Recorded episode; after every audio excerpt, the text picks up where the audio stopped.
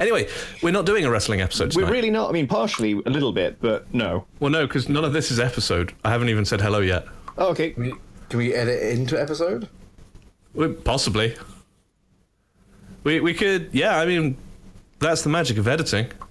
Because that you know that's normally that that is normally in episode talk. So Yeah. Well, shall shall I say hello so that we've got a thing to edit in? let's do that then. Hello and welcome to World One Stage One. No, uh, fuck. Wait, wait. that was inevitably going to happen one day. That stays in. That might be the bumper. I didn't do it. No, you didn't do it. I fucked up. That we were talking about wrestling, so you fucked up. You fucked up. That was Yay. awkward.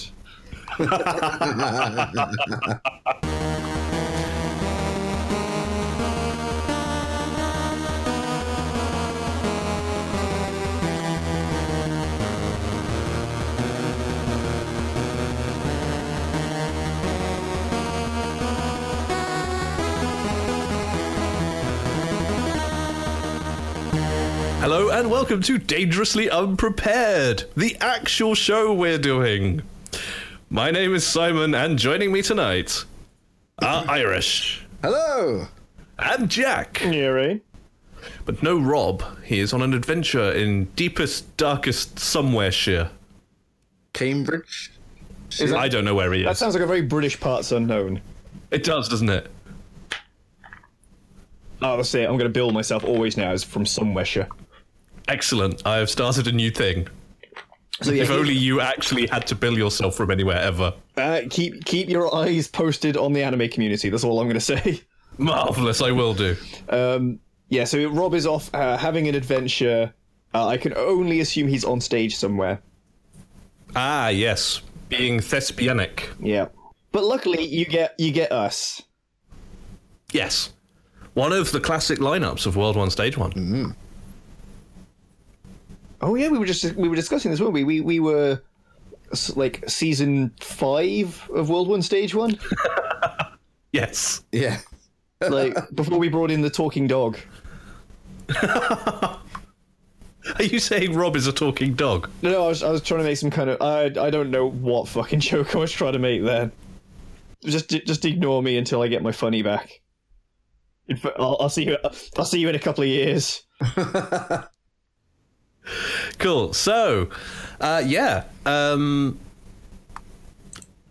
I'm not sure how to segue into what we're going to edit in here. So basically, what I'm going to do is I'm going to now drop in some conversation we were having before I said hello. I started watching uh, Elimination Chamber before coming uh, back home to Ah, how far did you get? Uh, we just just finished the the tag sort of was it tag tra- Tag team turmoil. tag team turmoil match. Uh, I, Not a what? bad match. Not not terrible. I I kind of like American Alpha. There's something very 80s slash early 90s about them with like the, the bandana and the long hair and the Yeah. and No, a lot of people like them. Yeah. I, I like them. I think they're great. I know nothing about the character because they didn't get a chance to do a promo or anything. Well, no, you you just basically established it. Oh, okay. That that kind of is them. Excellent. Uh, I also liked the. Uh, I'm trying to remember the names now. Gable is the one with the long hair, Yes, and Jordan is the, the sort of the taller guy. that's right. Yeah. Yeah, so like at the end of it, Gable getting pulled out of the ring when he makes the tag in, but managing to sort of uh, uh, Jordan lifting the guy, setting him up for a, a a double team, whilst the other guy was outside of the ring. Gable running in halfway through the double team to finish it off. Like the guy was still in the air when he jumped in. Yeah. I am dead impressed. Yeah. It's it's one of their catchphrases: "Ready, willing, and Gable." I like it. So you've not seen the uh, women's championship match yet? No, the only women's match I've seen was uh, Becky Lynch versus uh, Mickie James. Mickie James, who I'm, I'm happy to see back on back on screens, not being pushed in front of trains. Yeah. Um, the the women's championship match goes a long way to demonstrating why I think Alexa Bliss is the best heel they've had in the women's division for a really really long time. She's the one who had the the dip dye pony uh, pigtails, isn't she? Yes. Yeah. There's just a great moment in that championship match, and it's just a tiny spot, so it's not really a spoiler. Where she's doing the classic opponents flat on the back, stand on the hair, grab their arms, pull them up, wrench the hair. Yeah. And the ref waves her off with the five count and then goes, Hey, you're standing on her hair. And Alexa just turns to the ref and goes, I know.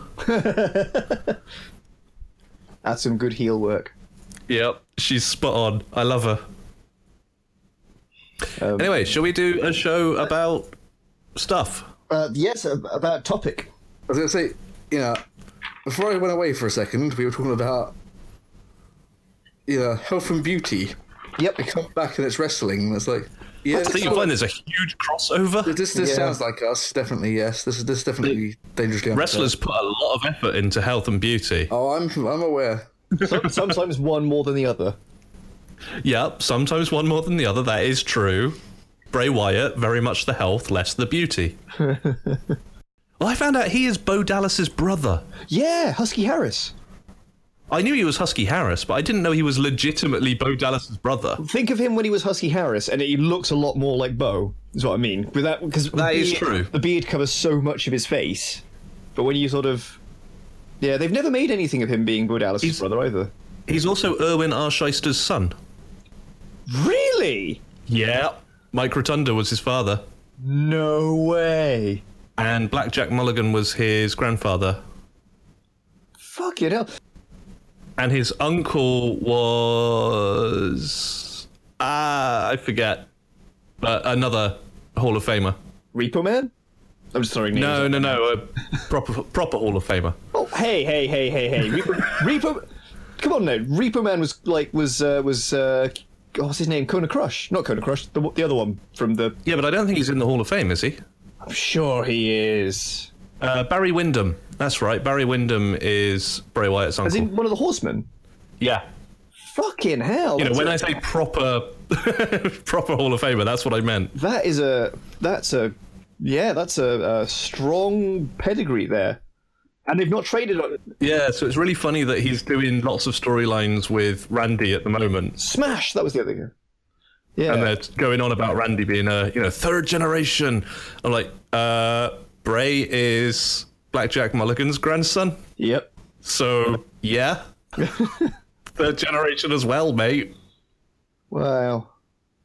I just like the idea that you know his family, with this huge wrestling tradition, were looking at that generation and going, "Well, at least we've got Bo. He he can go and be the the pro wrestler. He's got the looks." And then there's Bray Wyatt, 29 years old, world champion. Like, we did not see that coming. Because let's face it, I never expected Husky Harris to be one of the youngest world champions of all time. Yeah, but when you say Husky Harris, it doesn't make sense. When you say you know Bray Wyatt, actually, having said that, Bray, isn't Bray Wyatt's like whole bit that he he turns up and says, "Brah, I'm going to end the world and eat children," and then loses clean. Well, no, it's that he wins clean. Uh, d- Doesn't he have like a terrible win loss ratio? He did for a while because he was injured, so he couldn't compete. So they did a lot of clean, quick losses to keep him on screen, but protect him. Yeah. Um, but no, since he's been healthy, oh boy, has he been winning. Cool. Okay, fair enough. I, I, I come and go and switch in and out. Yeah, there was a while when he was losing clean, but largely because he couldn't go more than a couple of minutes in the ring without doing serious damage to himself. Aw. But now he's actually living up to the monster character, which is kind of great. Excellent. and we'll be in the main event at WrestleMania if things stay the way they are. Yeah. Although that's it's a slightly confusing one because Randy Orton is like chief ringleader, uh, chief cheerleader of the Wyatt family cult right now, Yeah. and he won the Rumble.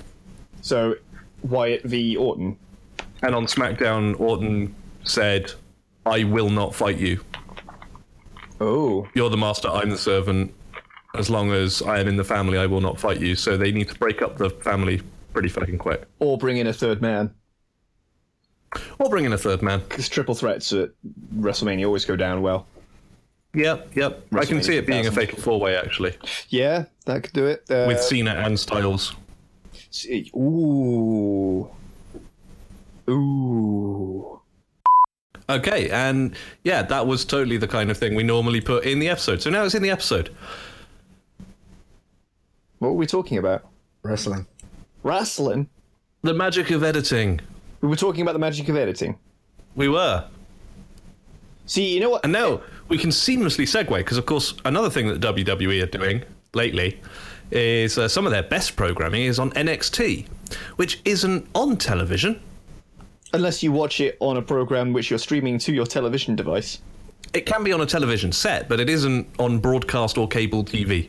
Yes, which is less catchy than saying it's not on TV. So Yes. all right, But it Oh, is, however, a, a direct distribution from the kind of new era of content networks uh, and new content providers on demand television. Which, seeing as it's currently like the top rated topic on the web page, is what we're talking about tonight. As just a reminder, if you do go to dangerouslyunprepared.com, you can uh, look at the topics, vote on the topics, and even suggest topics that we're going to talk about. And as another reminder, if you go to dangerouslyunprepared.com, you can do all of those things that he just said. I just thought I would He's right, you again. can. Just just go to dangerouslyunprepared.com. It's really easy. It's the name of our it's the name of our show. Dot com. Whi- which is easy to remember, and you'd never, never say the wrong thing. Yeah, it's not any other show No, that, that don't- you know that no longer exists. no, it's it's not. Only a Uh, fool, a fool would get that sort of mistake made. Make that sort Oh. mistake. That's the grammar. Curse that kind of weak-minded fool.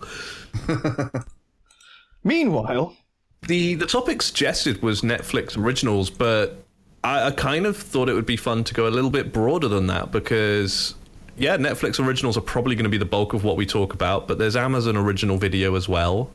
Uh, as a, there's a couple of big Star Trek fans on this show, and CBS are sort of flagshipping their on-demand service with a new Star Trek. Possibly, it does keep getting delayed.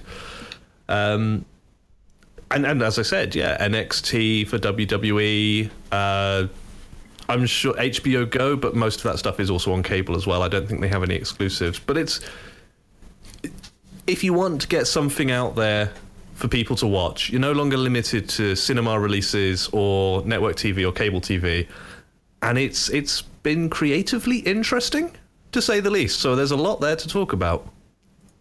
because you don't have to, to fill time slots, you you fill whatever you sort of niche you want to fill. Yeah. It was one of the first things that got me kind of interested in this manner of delivering TV was House of Cards, speaking of Netflix originals. Where not only did they drop the whole season at once, which is fascinating to me, Yeah. because I is something I've observed is a, a weird shift that because of digital distribution, because of this bypassing the shops or the TV networks or whatever, music has become much much more about the single rather than the album Yeah.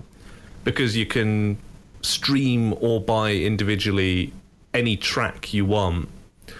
Uh, whereas you used to have singles with radio play and single sales as adverts for the album, and that was what everyone wanted you to buy. So digital distribution made the, the collected form less interesting and the individual work more interesting. Although that's starting to shift now with like um, concept albums coming back.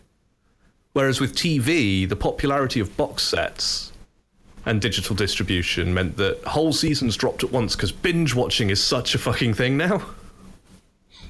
And yeah, that's, that's, what I noticed, with, especially with Netflix. It's just, I'll just watch one more episode. No, I'll just watch one more mm-hmm. episode. No, I can't get up.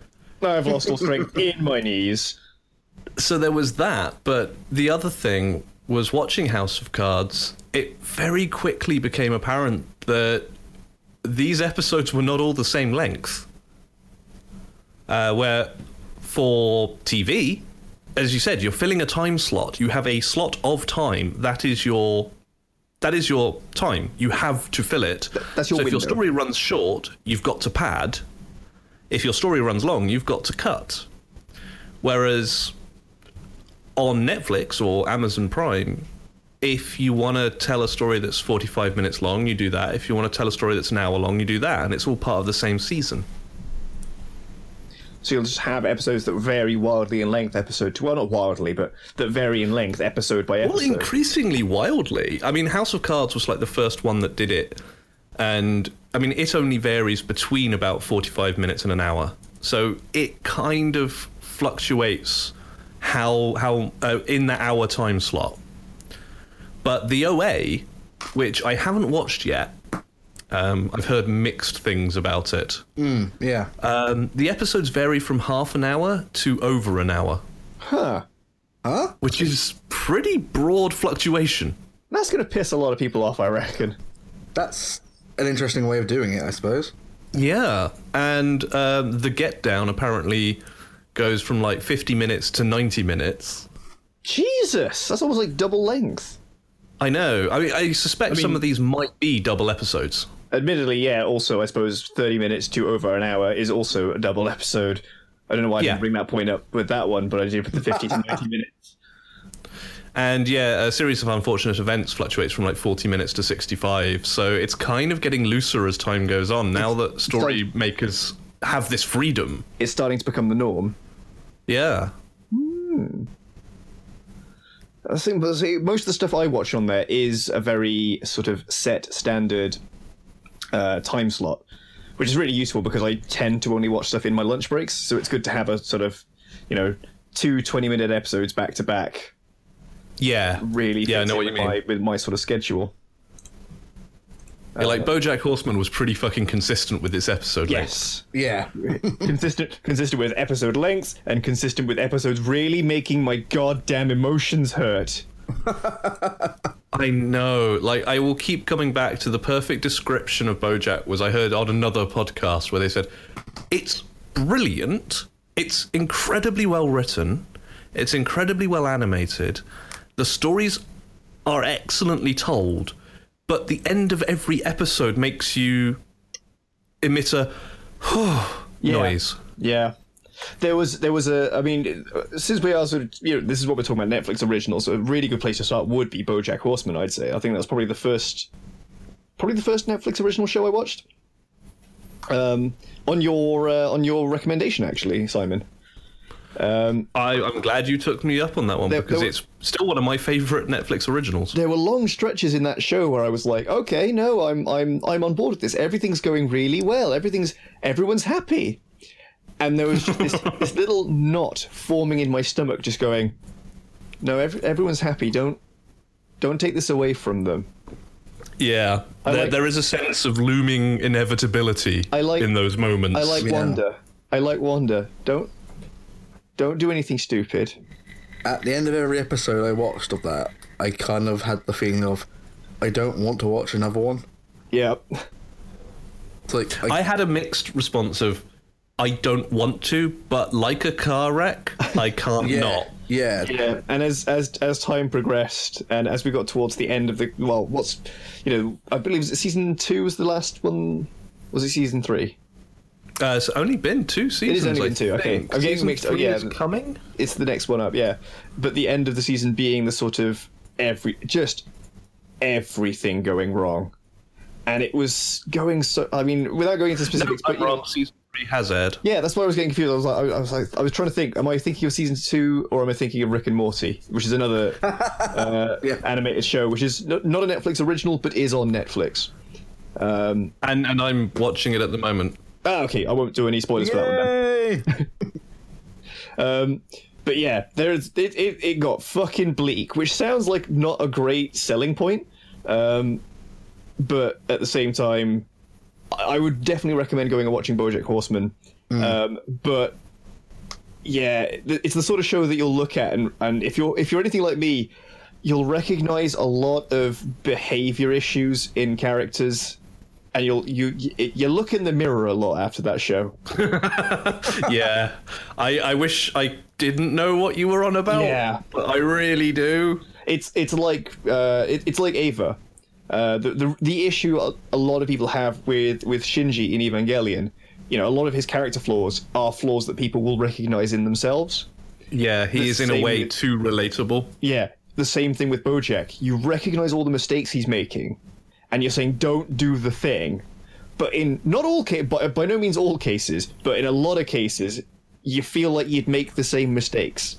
Well, that's the thing about BoJack. It's not just BoJack's mistakes. No, no, absolutely. you feel that way every time Diane fucks up. You feel that way every time Princess Carolyn fucks up. Like all of the characters And are they- just they viciously off- relatable in their flaws. Yeah, they start off seeming almost flawless, just simply because it is it is sort of uh, giving you BoJack as the sort of focal point of all the fuck it up, going wrongness. Um, but as as stuff progresses and more and more side characters start showing their flaws, um, yeah, there's a whole lot more to, to pick and choose from in terms of, of oh god, please let everyone be happy. No, don't do that thing. Oh Yep. even I would say even Mr. Peanut Butter, you know, having this dark and grim side to him. And oh, I think it's an interesting one to talk about in terms of Netflix originals because I can't imagine the pitch to a an ordinary TV network yeah, of we've got a cartoon about animal people uh, who live on uh, on a world with real people in it as well, and they have relationships and stuff. yeah, and it's unrelentingly about failure, mental illness, and misery. it's about it's it's a borderline personality disorder. It's the sort of go-to Yeah. um, term for BoJack, right?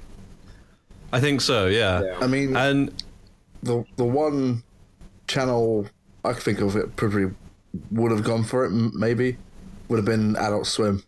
Yeah, it it does strike me as being the sort of thing they. I mean, having looked at their their current lineup of things. Yeah, yes, very much their it's going kind to of be humor. anywhere. yeah, but Netflix is kind of ideal for it. oh yeah, Uh, Netflix is yeah. perfect for it. You know, Um, and again, same with same with. I mean, again, it's not a Netflix original, but again, the same with Rick and Morty being picked up there. It's the perfect kind of um, platform for it. Yes.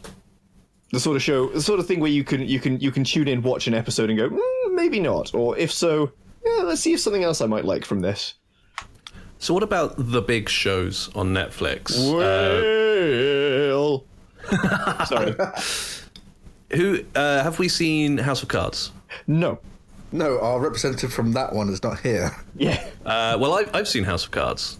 Ah, Um, and that one is quite something in terms of a, a, bit of a coup for Netflix because you're talking Kevin Spacey, Kate Mara, you know, huge names attached to this. did did House of uh, Cards David Fincher producing as well. Did, did House of Cards start off being network based? Am I thinking correctly? Is, is was it always No. Netflix? No, uh, House of Cards was the American House of Cards was always a Netflix Right. original. Okay. It's it's uh, there was a House of Cards that was a BBC show many many decades ago that was about British politics. Right. And I would say on the whole was a better show. But um, the American House of Cards that follows US politics with Kevin Spacey was always a Netflix original. Right. And it was one of the first big coups of doing sort of a big name star feature. Because again, it's it's bringing a big movie. Well, I say movie star. It's it's you know he's you know, someone from the big screen, but doing television. And normally, I mean, classically speaking, it goes the other way. Yes. Um, But with Netflix, you, you can you suddenly just see these big names propping up all over the place. because they have this freedom to do long form storytelling with complete liberty. Yeah. Once you get into this point as an actor where you're like, well, I'm now just interested in doing the stories that I find interesting. I don't have to work. I don't have to pay the bills. Um, depending on how you know cushy that actor's life has been up until that point. You know, some of them will still just appear in any old shite just to you know get a paycheck in. Nicholas At a, Cage. at a different level, I think a show that created more stars than it brought in, Orange is the New Black, is probably the other big name So Netflix many, original. so many careers taking off from there. Oh, yeah. and and to say that like for the you know beginning episode like, I think probably think the biggest name in that is bloody is it Jason Biggs? uh, Jason Biggs or Kate Mulgrew? Oh Yeah. god yes sorry Kate Mulgrew yeah yeah but like even They're, then- they're the big name. Yeah, Small the- role. yeah and now you think of all the people that have sort of come about well not come about from it but have certainly become uh, a lot bigger because of it have become uh, much more well known. a bit more prolific. That's the yeah. I wasn't gonna say I kind of- names. I have to say, I bailed on the last season because it really started to suffer, I think, from a white writer's room and a largely person of color cast. Yeah, I mean, I, Uh, I I didn't watch very much of. it. I think I watched the first two episodes.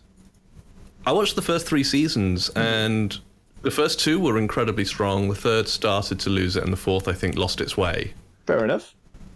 Um, but seen- I've I seen- enjoyed what I watched. I saw bits of season one and two. Jen watched it, and I sort of came in now and again. But other than that, I mean, it was good for what I saw. It was. I found it hard to watch and something. Just personally, I was just like, "Geez, this is hard." Some of it was. Some of it was incredibly difficult. Yes. Yeah, Uh, and that again goes to what I'm talking about the liberty of the storytelling. but I think it was one of those things where I, I, there's probably more Netflix original shows that I have watched a single episode of and then thought, eh, it's not for me, and and, and moved on to something else. I've usually given them a couple, but yeah, I know what you mean. Yeah. Um, I mean, and the beauty of it is that with the originals, they're not. They're, well, they're probably not going to go anywhere. Um, Yeah, 'cause there there's an no licensing it. Yeah, there is an issue, especially in, in this country's sort of version of Netflix, where shows will be on there, and then the moment you try and look for them again, gone, just vanished into the ether. Um, so there was we. I mean, Ronan and I did a stretch where we just like, right, let's let's just go through Netflix original shows and let's let's give a first episode a go, see what it's like. Um, and we went through quite a few and just went, "Mm, maybe not for us. Uh, was one of them Sense8? Sense8 was one of them. Uh, well, no, it was in Sense8 was one of the ones we tried, um, but we ended up keep keeping going with that. Oh, did you? Yeah, we finished. We finished Sense8. I bailed on Sense8, I think, three episodes in. Ah, okay. And I, I really wanted to like it. Yeah. Because it's J.M. Straczynski, Yep. Who is a who strong, I think strong has a, an excellent track record. Yep. Uh, created by the Wachowskis, who I really like. Yep. and uh, some. I'm not gonna lie, there was some really good people in the cast, Yes. uh, especially like uh, Freema Agyeman and uh, Daryl Hannah were probably the the names I knew going in. Yeah. Uh, but I liked the people. I liked the concept. Like everything about this show seemed to be set up to pull me in.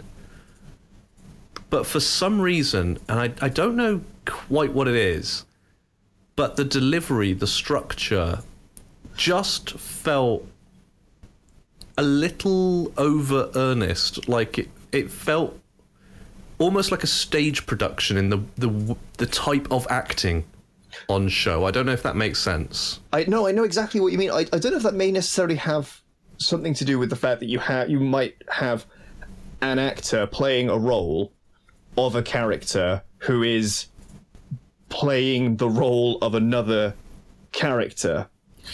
I mean, I see what I see your Yeah, point. I don't but know if it that has kind of the do that. stuff doesn't really happen a lot in the first few episodes. That yeah, that's true. Uh, it just there was never quite that ability to lose myself in it because the story never felt very naturally told. Yeah, it's it's very actually. You know what? Thinking about it, the, the first few episodes, it did feel. For me, it kind of felt like. It felt a little bit confused in itself. Um, it, it reminded me a lot of um, Heroes, the, the the first season of Heroes, which is the only one I've watched. Um, but obviously, sort of with a little more.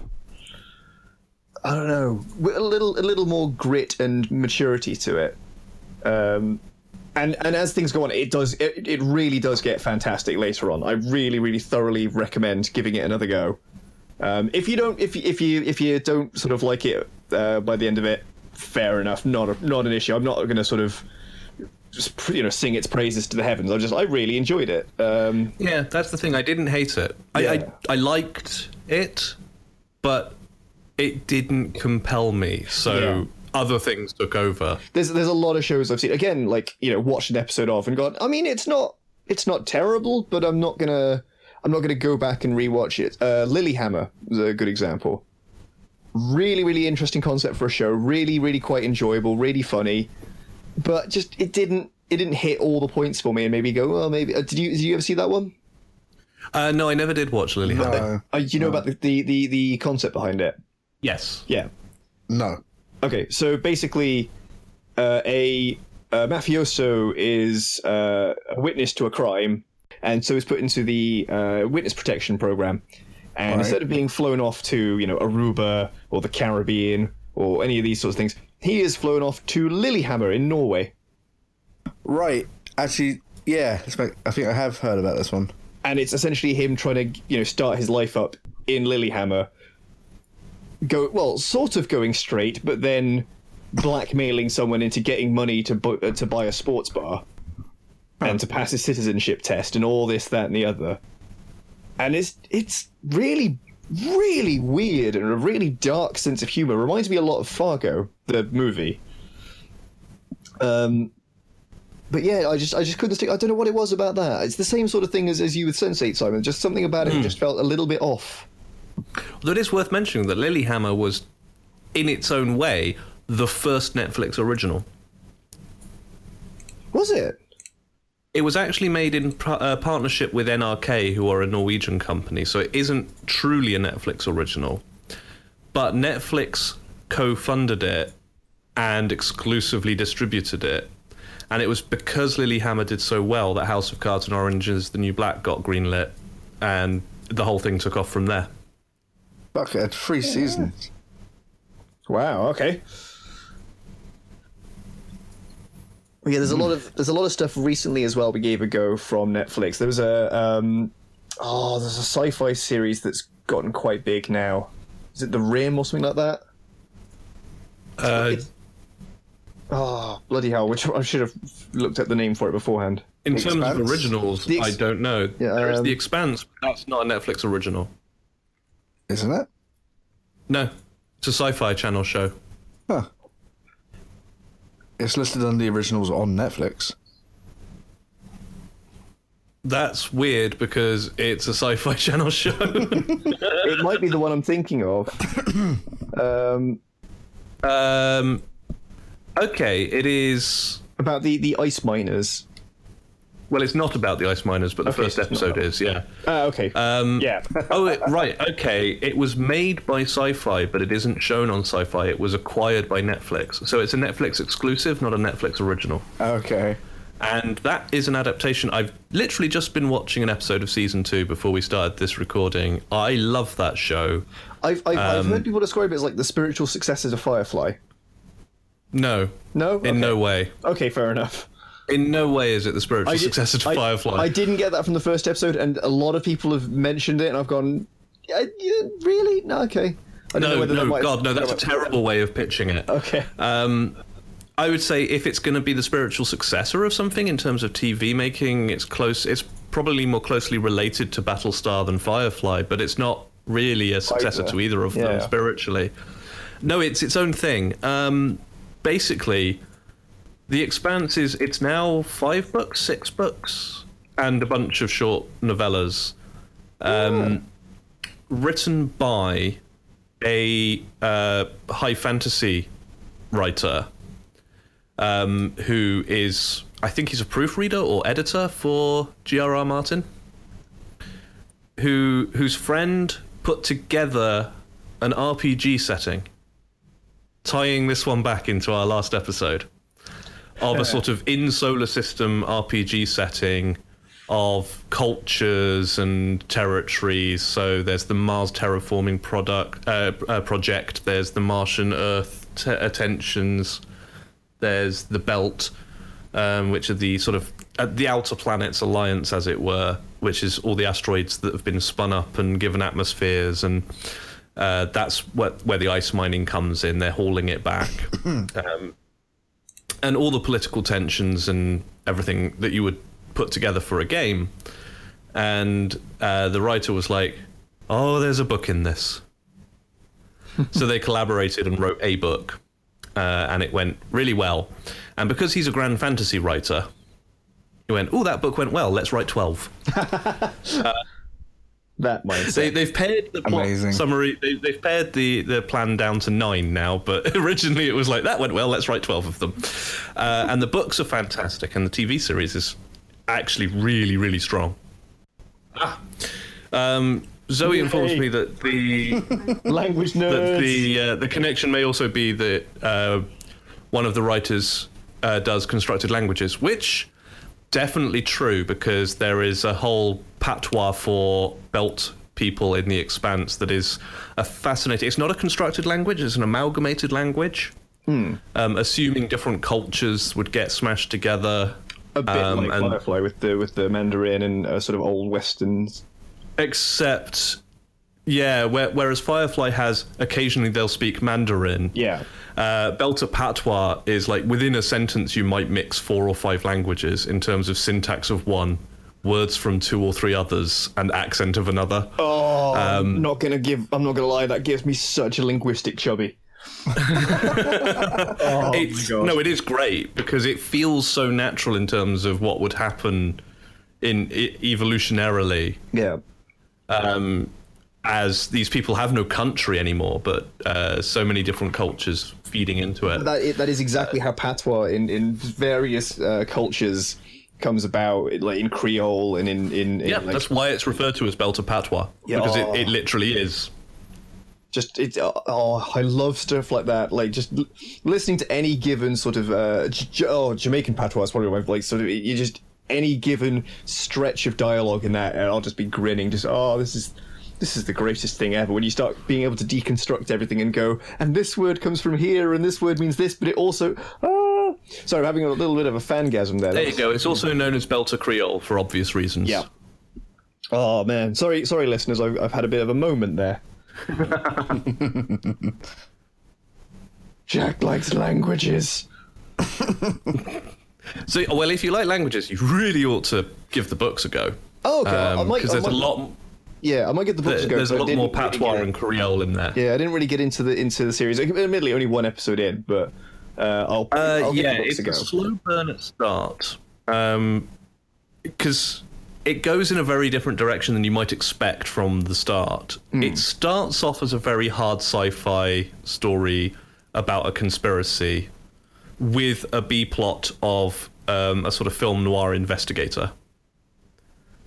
And the first book ends with uh, the complete destruction of the laws of physics as we know it, Oh, good. but not in a way we can use. right, Uh, well, not in a way we can understand. right.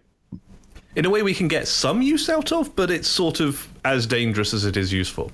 Got it. Uh, so it goes into some big territory, uh, and it's it's a really good story. And I think that the way they're doing the TV is really good. And you should at least watch a couple more episodes until you fall in love with Chrisjen Avasarala as a character. Hmm. Because I feel like she's one of the people that you would fall in love with, possibly more from the books than the show, admittedly. Yeah. Okay. Because they don't let her swear nearly enough in the show. That is one way to get into my heart. That is true. She swears a lot in the books. Oh, so yeah, I mean, um, other other Netflix original shows. A lot. Oh, there was a, there was an awful lot of uh, zombies or things standing in for zombies in the last batch of them we watched, where Ugh. vampires mean zombies, zombies mean zombies, ghosts. Well, a lot of these might also be that sort of same. It's ac- been acquired by Netflix, so it's exclusive but not an original. Yeah. There's a, there's a couple Like of there, um, you'll look at the hundred. Better Call Saul, uh, Danger Mouse is uh, an exclusive but not an original. Yeah, there's a lot Uh, of the uh, anime full- series that do the same thing. Yep, there are. Uh, Voltron, which uh, Zoe is watching at the moment, and I want to watch but haven't found the time yet. Apparently, it is very good. We It looks really good. we good. should all get together and watch it. I'll form the head. um, yeah, I've, I've watched like one episode of Orphan it. Black as well, whilst it is on the BBC, for a lot of the world, it's a Netflix exclusive. yeah, I didn't And I thoroughly recommend that did one. not care for Orphan Black. Ah, well, you know, you're allowed to be wrong. Uh, this, this is unfortunately going to be the way with a lot of Netflix original shows. Is I didn't really care for it. Um, Orange is the New Black, Orphan Black. Uh, I'm sure there were others. Have you tried the OA yet? Not the OA. Um, oh, what was it? Oh, there was another one I watched that was about um, uh, Latin American. Um, Narco. no, not Narco. It was all about like sort of um, like a millionaire family and Oh. Uh, oh, what was that one called? That didn't stick out, stuck, uh, stick in my mind either. Uh, I'll tell you what I did love though. Stranger Things. Which I haven't watched yet. Really? Yep, Wow. I know. Um, Wait, really? uh, really, I've seen maybe half an episode. Wow. Okay. Now, don't don't get me wrong. I get all the reasons I should be watching it. Every single one of them. I, I know why, uh, and I agree with them. I this isn't me resisting watching it at all. This is literally me not having found the time. Yeah, it's a short series, so once you get going, it won't take you long to finish it, but you do have to set aside the time to start. Eh, oh, exactly that. Yeah. Um, it's it's an absolutely it's it's such a delight of a series. It it's basically it. Uh, so, uh, Irish, have you watched it? No, I have not. It's another Okay. one I keep meaning to watch. Just haven't You're, got around to you're so. aware you're aware of the the SCP Foundation, Yes. right? Yes. Secure, so- contain, protect. which is essentially like a, um, a Wikipedia for uh, all the various weird things in the world, and it's it's essentially a fan project of creating bizarre campfire story monsters for the, the modern age. Yeah, like like Slenderman, but also the, I mean, there's so many different things in there, like some really creepy ideas, Yeah. really really sinister creepy pasta ideas, and it's like a nice. Uh, organization a big fictional orga- organization that collects these monsters and contains them so that they don't harm people imagine an SC, a series about scp Right. mixed with an 80s spielberg-esque film about a bunch of kids and their like magic alien slash mutant slash uh, wizard friend that they have to keep Okay. secret and hide from their parents And everything I've seen of Millie Bobby Brown from Stranger Things has been wonderful. You Lego her fucking ego, man. like Jesus, it's oh my god, it's it's absolutely incredible. I can't. Uh, I can't.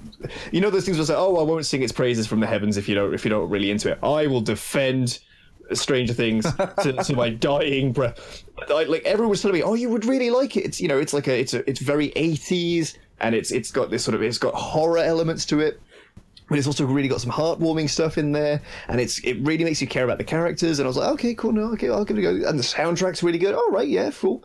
And it's it's always got some really creepy stuff, like not like balls to the wall horror, like really unsettling horror. I'm like, oh, okay, cool. The first thing I see when it starts up, as the as the credits And roll, Winona Ryder, let's face This- it, that was probably right. a draw for you. right? They no one mentioned Winona Ryder, so the show starts up. f- The credits start rolling, and it says Winona Ryder, and I was like, "Why the fuck did no one tell me? I would have been here on whatever the equivalent, the Netflix equivalent of opening night is." Second question: Why was I not innately psychically aware that Winona Ryder was going to be in this? Why did my Winona Ryder? Why did my Winona radar not go off?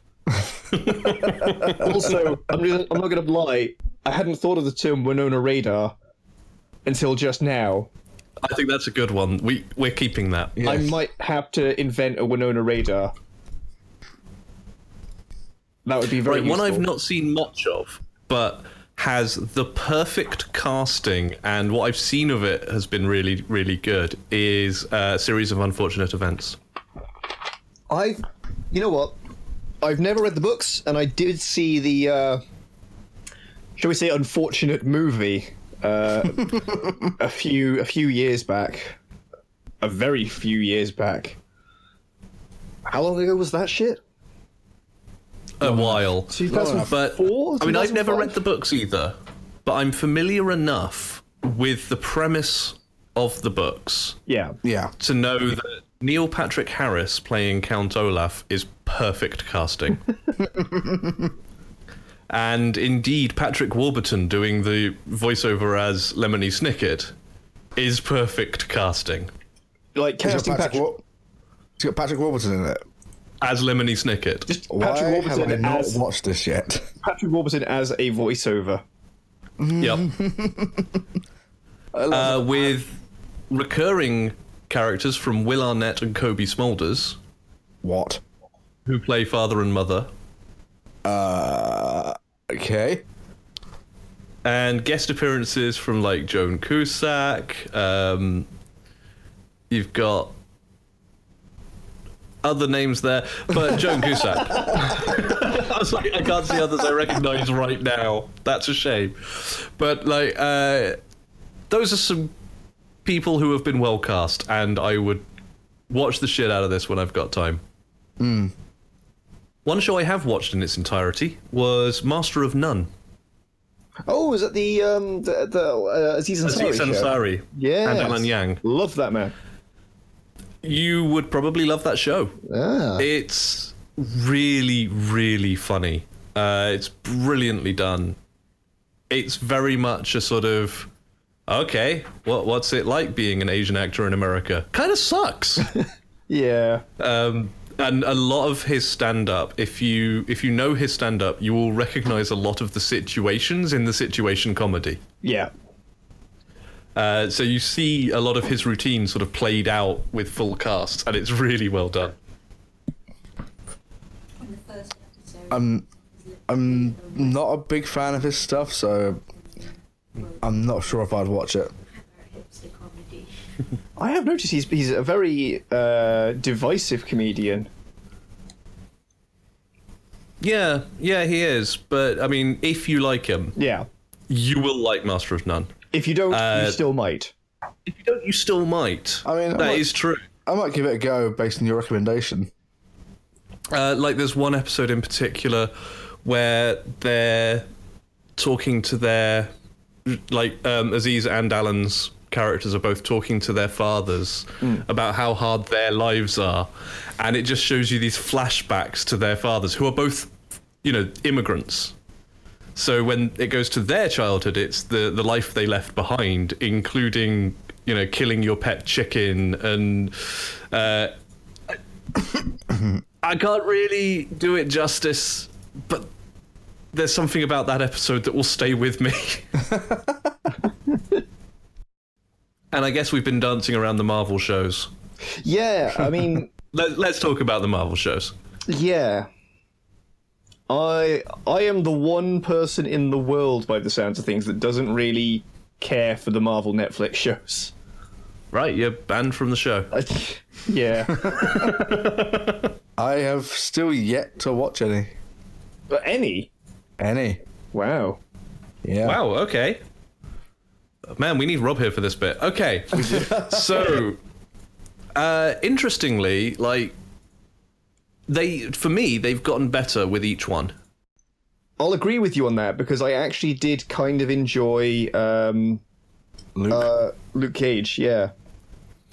I liked Daredevil. I thought it was a well done version of the property. And I, I'm a, a long time Daredevil reader. Not obsessive, but I've been reading Daredevil storylines in trades more than singles, like for most of my comic reading life. Yeah. So I've kept up to date with the character. And let's face it, there have been other attempts at doing the character on screen that have been less successful. Yes. yeah. And I thought this was a really well done version of the character and doing things like the homage to the old boy fight scene, smart, fun filmmaking. I thought it was well done all round. I thought it was something very different from Marvel, which I liked. yes. It managed to keep the street level guys street level. It, it creates this sort of uh, divide between movie verse and TV verse. Yes. Which Which, I- Agents of S.H.I.E.L.D. does not. Yeah. It sort of sits somewhere in the middle. I and I I will say I really enjoy that. I really like that they have decided to give it a completely different feel and go right. This is where we're going to experiment with the dark and the grit and the the human element of things. yeah. I like that. I do like that. And then along came Jessica Jones, which I was a big fan of Alias, the specific Jessica Jones comic series that this came from. Yeah. Uh, in fact, I remember quite clearly when they said they were basically doing Alias, I was like, I'm kind of not sure that's a great idea. because Alias is dark as fuck.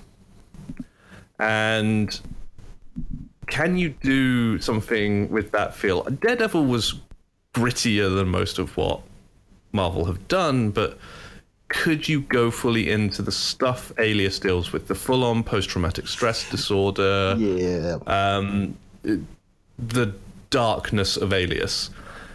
And then Brian Michael Bendis said, Look, I've seen rushes of this show and they've nailed it. So when it had The Blessing and it had Carrie-Anne Moss attached and David Tennant attached and Krysten Ritter attached, I was like, okay, bring it on. And I thought it was fantastic. Like, I thought it was another level above Daredevil. I really, really loved that show. I got one episode in and it oh something about it just thoroughly rubbed me the wrong way. I I mean, it- it's it's not a show I would necessarily say everyone should watch. yeah. because it is dark and it deals with very uncomfortable stuff. I'm and I, there are people I know who should not watch it. Yeah, I'm not saying it's a I'm not by any- any chance saying it's a bad show, but it was so thoroughly unpleasant to watch for me that Yeah. yeah, um mm, I I could not get more than one episode in.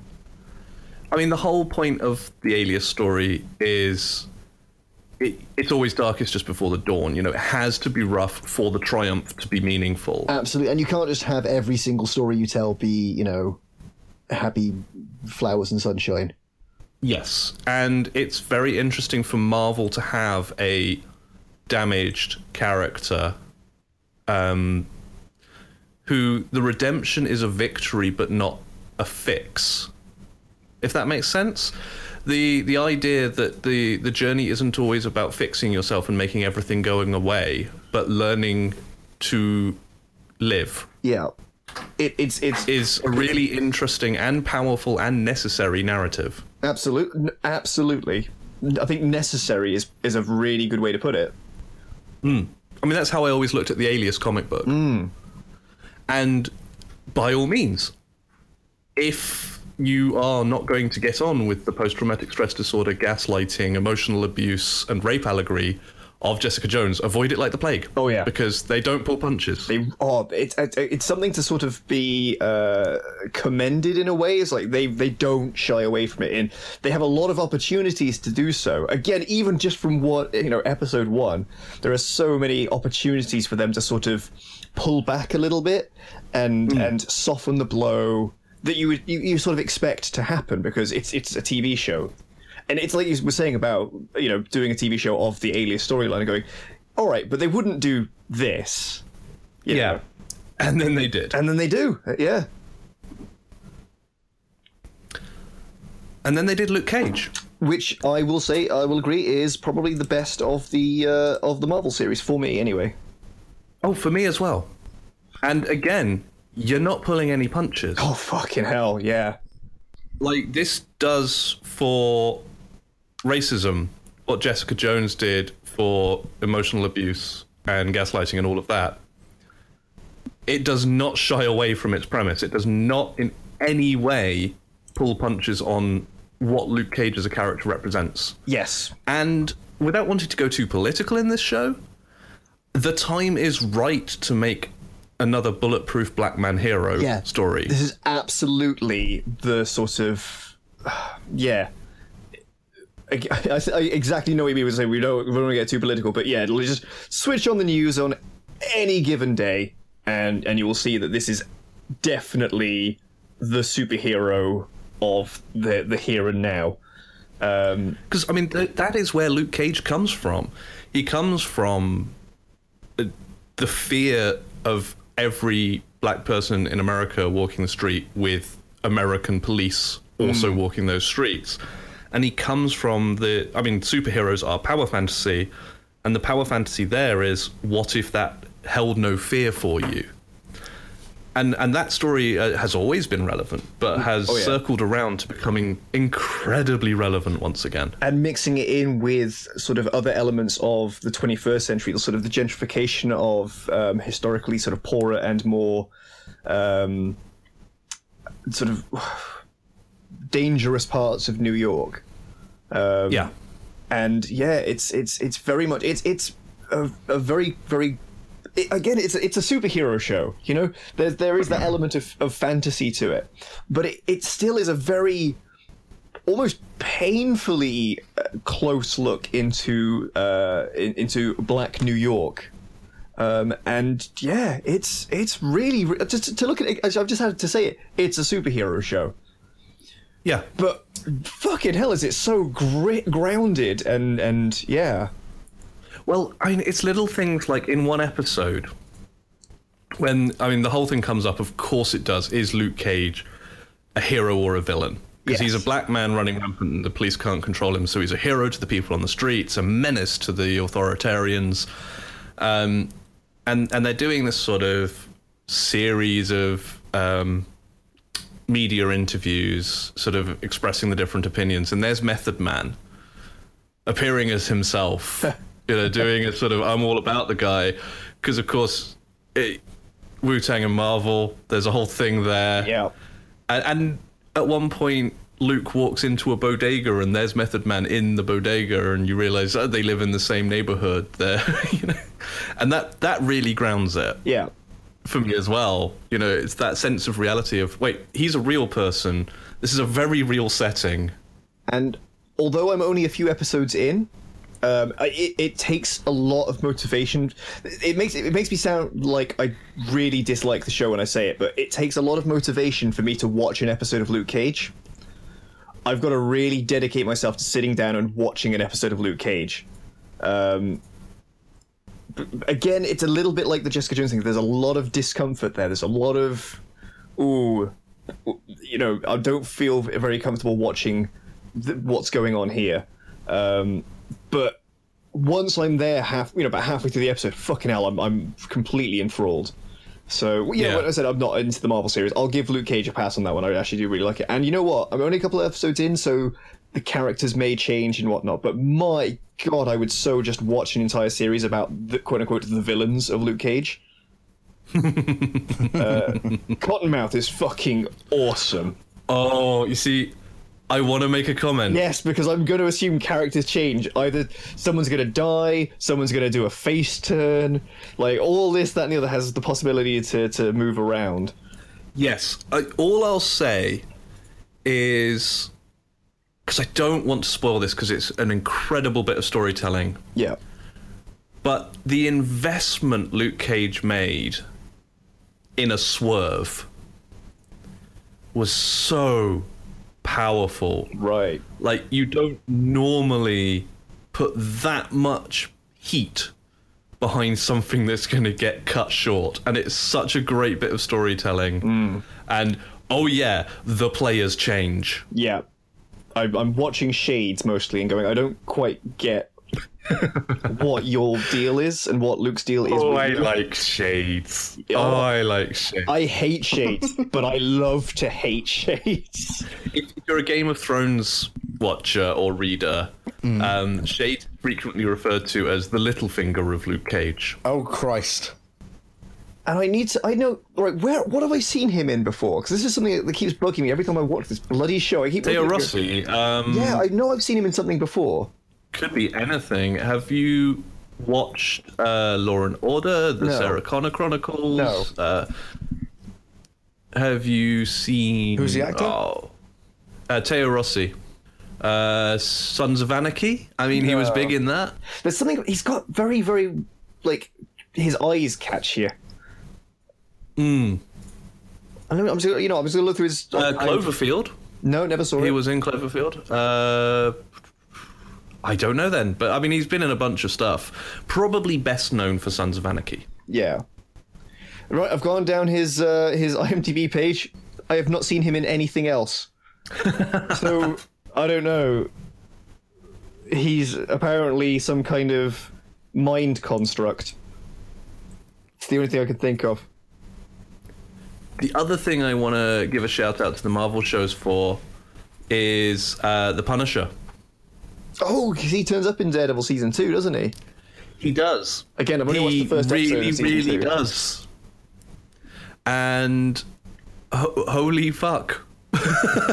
I might, I might, It's so good. I might watch season two of Daredevil at some point. I watched the first episode, and I might have to rewatch it because it was so long ago that I've completely forgotten everything.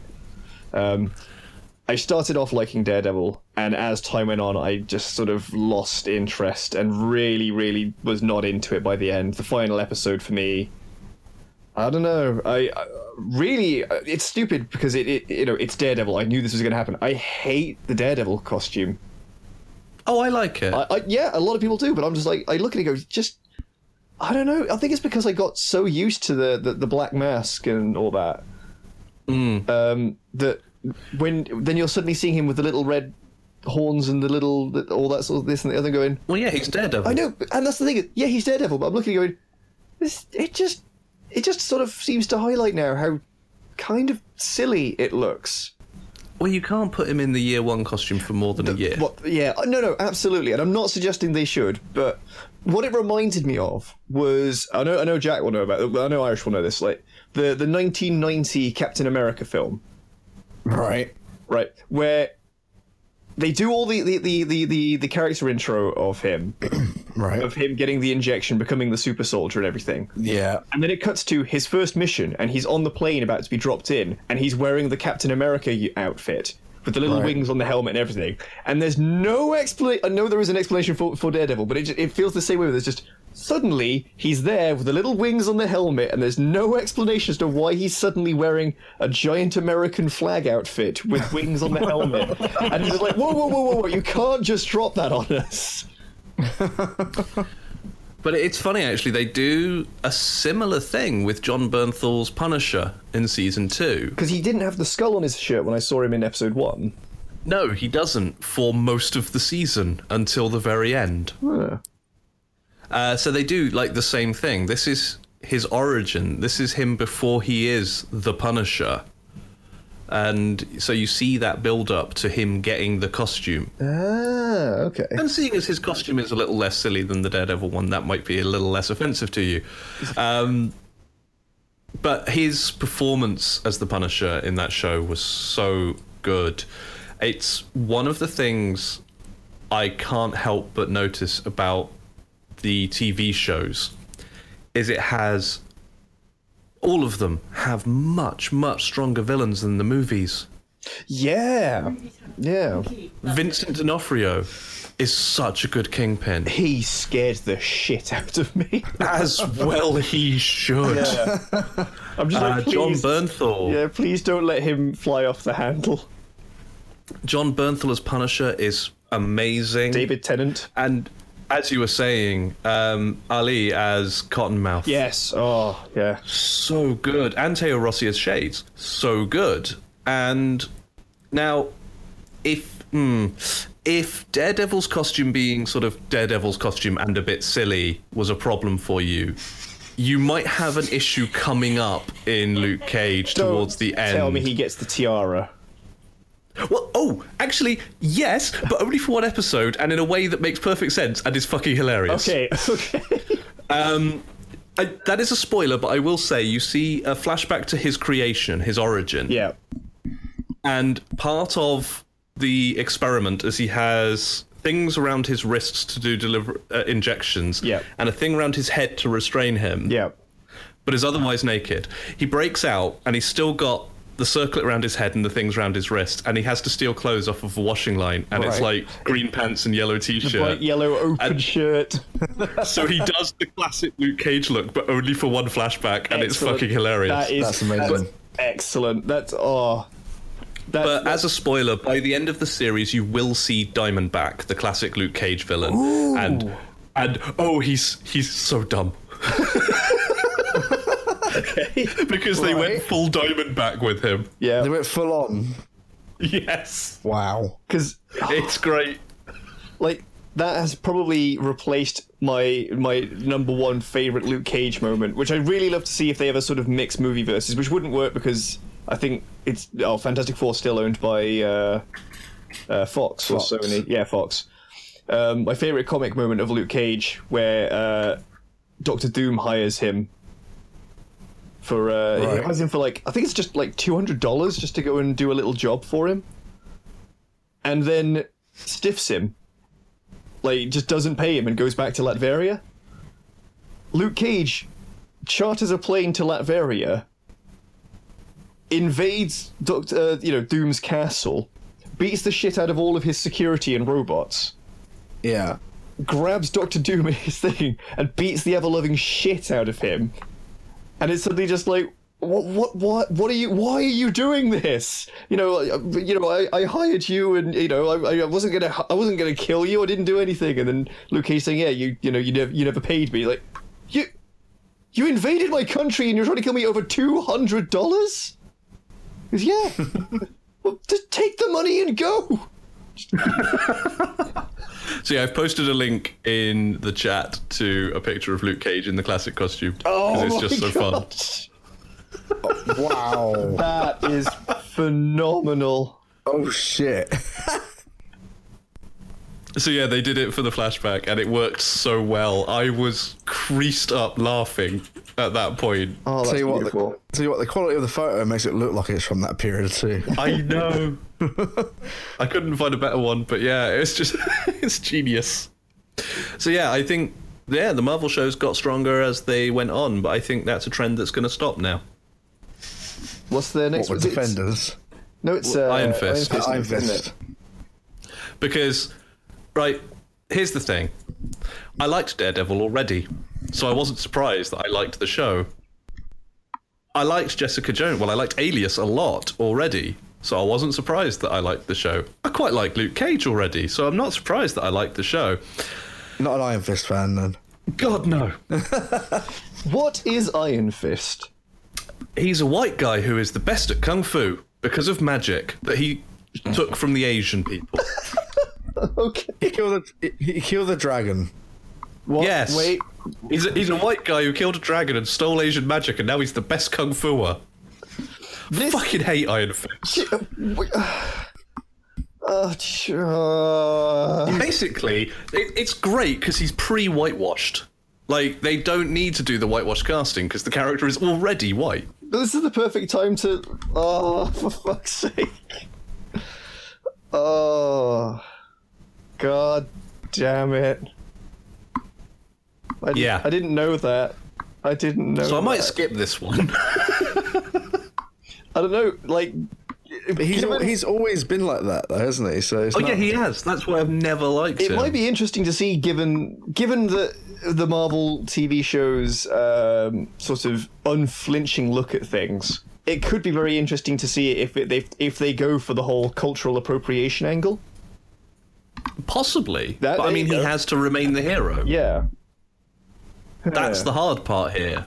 Is he has to look good. he has to. Well, no, no, no, no, no. He has to remain the hero. No, no part of that says he has to look good. No, that's true. That is true. So yeah, I'm I'm not thrilled about Iron Fist, but I am looking forward to Defenders. I'm trying to think of other Netflix shows. And one show that I've got to mention Yep. in terms of Netflix originals, uh, because I've banged on about the film enough on World One Stage One. Dear White People is getting a Netflix original series. Oh, So if you haven't taken my advice and watched the film yet, uh, maybe save it for the series where you get the stories told in long form, and they'll uh, explore more of the characters' stories rather than stripping it down to keep it at feature length. that uh, your last from um, Creed in it, didn't it? Yeah, it did. Yeah, Like the lead character. excellent. Is she going to be in the series? I don't think she's resuming her role. Okay. No. Um, a bunch of people aren't because obviously movies and TVs are very different filming commitments. Oh yeah. So we, we're looking at a different cast here, but we're looking at the same characters, the same creator, and very much the same concept. So I'm strongly looking forward to this show.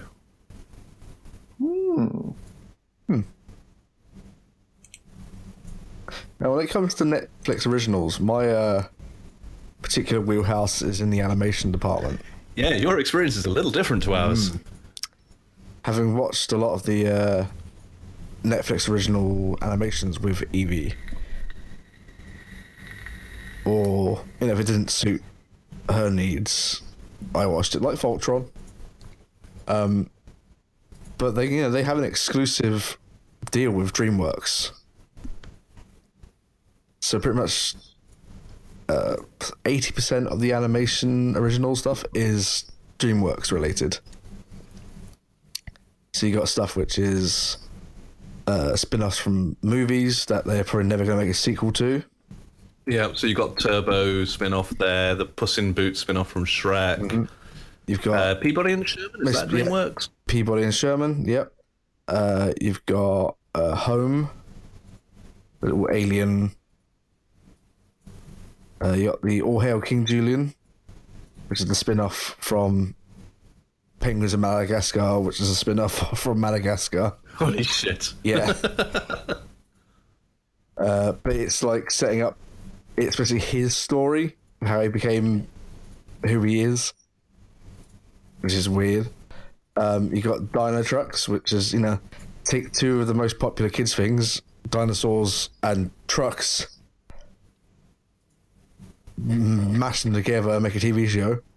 Trucks who are dinosaurs who are trucks. Indeed, immense. I remember you telling me about that, and I was saying that is the perfect kids show because all kids love dinosaurs and trucks. Yeah. And it's immensely popular. I mean, it's got three seasons on Netflix as it is, Toy Line, a whole bunch of stuff. Um, and again, like you're saying, how the Marvels got progressively better, DreamWorks animations got progressively better as they've gone along.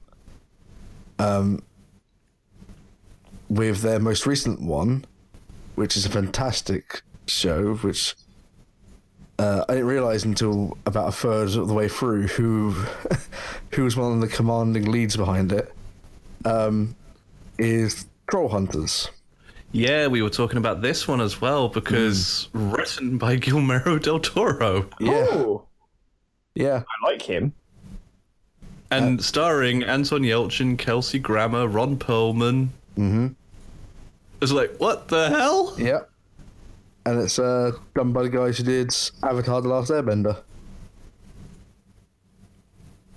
So that's a hell of a lot of power behind that show. and it's a really good show. It's uh, CG, very uh, beautifully animated for a TV show. You get character progression, you know, and it's 20, 26 episodes for season one, which for a Netflix animated show is pretty fucking good. That's a, that's a full series by Yeah. American standards. Yeah, and they're 23 minutes an episode.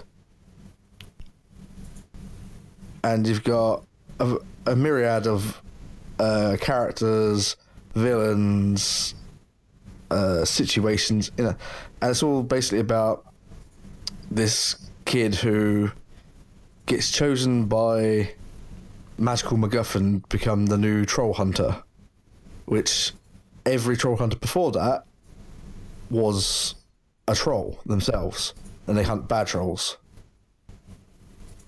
So it's the society trying to get around the fact that he's a human, while he's trying to come to the fact of trolls exist, and that he now has to. He is literally the the the guy to call for everything. Everything from go kill this monster, go fight this monster, to clear up this vermin, which in this case are gnomes. Fucking gnomes. So you think, you know, your garden gnome, big bushy white beard, red hat, but with serrated teeth and Duh. Are uh, immensely fast. And under their hat is actually a horn. So the trolls tend to use them as darts. of Yeah. course. It's it's a really good show, and uh, yeah, uh, Kelsey Grammer really surprised me, and he's his character's great. Oh, I love Kelsey Grammer. He's in- like the, uh, in the- his performances. he's the mentor character. And you've got uh, two, like the two troll characters that follow him around. Uh, you've got Kelsey Grammer's character, and you got another one. Called, um, I can't remember what's his name. Uh, Christ. That's annoying me now. well, you've got Chris Garrett's character, and you've got a character called Arg, who is massive Hulk-ish type character, who is a pacifist. Something in his past has made him not want to fight anymore. Ah, yeah, yeah. That's um, Fred Tatasciore. Tatasciore. Tatasciore, yes, who is voice acting legend. Yeah. He is the Hulk.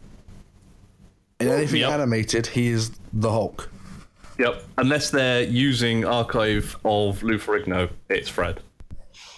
Not not archive. L- Lou Ferrigno comes and redoes it all. Well, fair enough. Yeah. Um, I, I would imagine that there would be enough of Lou Yeah. Ferrigno as the whole on record that you could use archive. yeah, but he's like he, any any situation where he can get in there and be, um, the Hulk. He does it. But yeah, the the, the voice actor, he's any of the But you get a paycheck every time. Yeah, he's been pretty much the Hulk's voice actor since 2006. Since, so, That's a good run. Hmm. well, the Hulk's you know he's been in a lot of a lot of stuff. So, but yeah, he, he's playing this character in this, and yeah, it's a great show. If if if you're up for watching something animated on Netflix, something new, original, Troll Hunters is a great one to get on get into. I'll be honest, I'm tempted. I might well have a look at that one. I marathoned it in a day. Because it, was just, you know, I put it on. I was like, oh, what's th- this? Is a new thing. I always try other stuff with it, and it didn't really seem something that Evie would watch. So I put it on one day, and I was just like, oh, okay. I just let it kept, keep running while I was sort of doing other things, and then eventually I stopped doing the other things and just sat there and watched the show. That's a good. This is my review. It made me stop doing other things. yeah. Well, you know, as as geeky stuff as we are, we usually put stuff on the background while we, you know, do something on the computers or play games or whatever. Yeah, it makes sense. This show was good enough to stop me doing what I was doing, It caught your attention. That, that is high praise. Mm. and it's, you know, you think DreamWorks and DreamWorks, you know, they're they're they're more known for their movies than they are for their TV series, but this is. Since, since their deal with Netflix for originals, they've done fantastically. Yeah, they also fall into the next thing I was going to mention about Netflix, which is the stuff that is exclusive to Netflix, but is picking up a license that was dropped elsewhere. Because they picked up DreamWorks' Dragons show. Yes, after it dropped Cartoon from Cartoon Network, like yeah, another four series of it. yeah. It's just uh, it's the third third series, but it in itself is on its fourth season. So it's it's season three, but that has four seasons. Yeah. So whereas where the, like the first two Dragon series was set after the first Dragon movie, this one is actually set pre the second Dragons movie, and sets up the world, uh, you know, how the world is set up in the second movie. Fair enough. So it, yeah, they had they had some wiggle room with this one. So it's the older they- cast and all that kind of stuff. But they've done this with quite a lot, like uh, Star Wars Clone Wars. Last season, Netflix exclusive, uh, Arrested Development. They picked that up and ran with it. Um, Yeah. Black Mirror.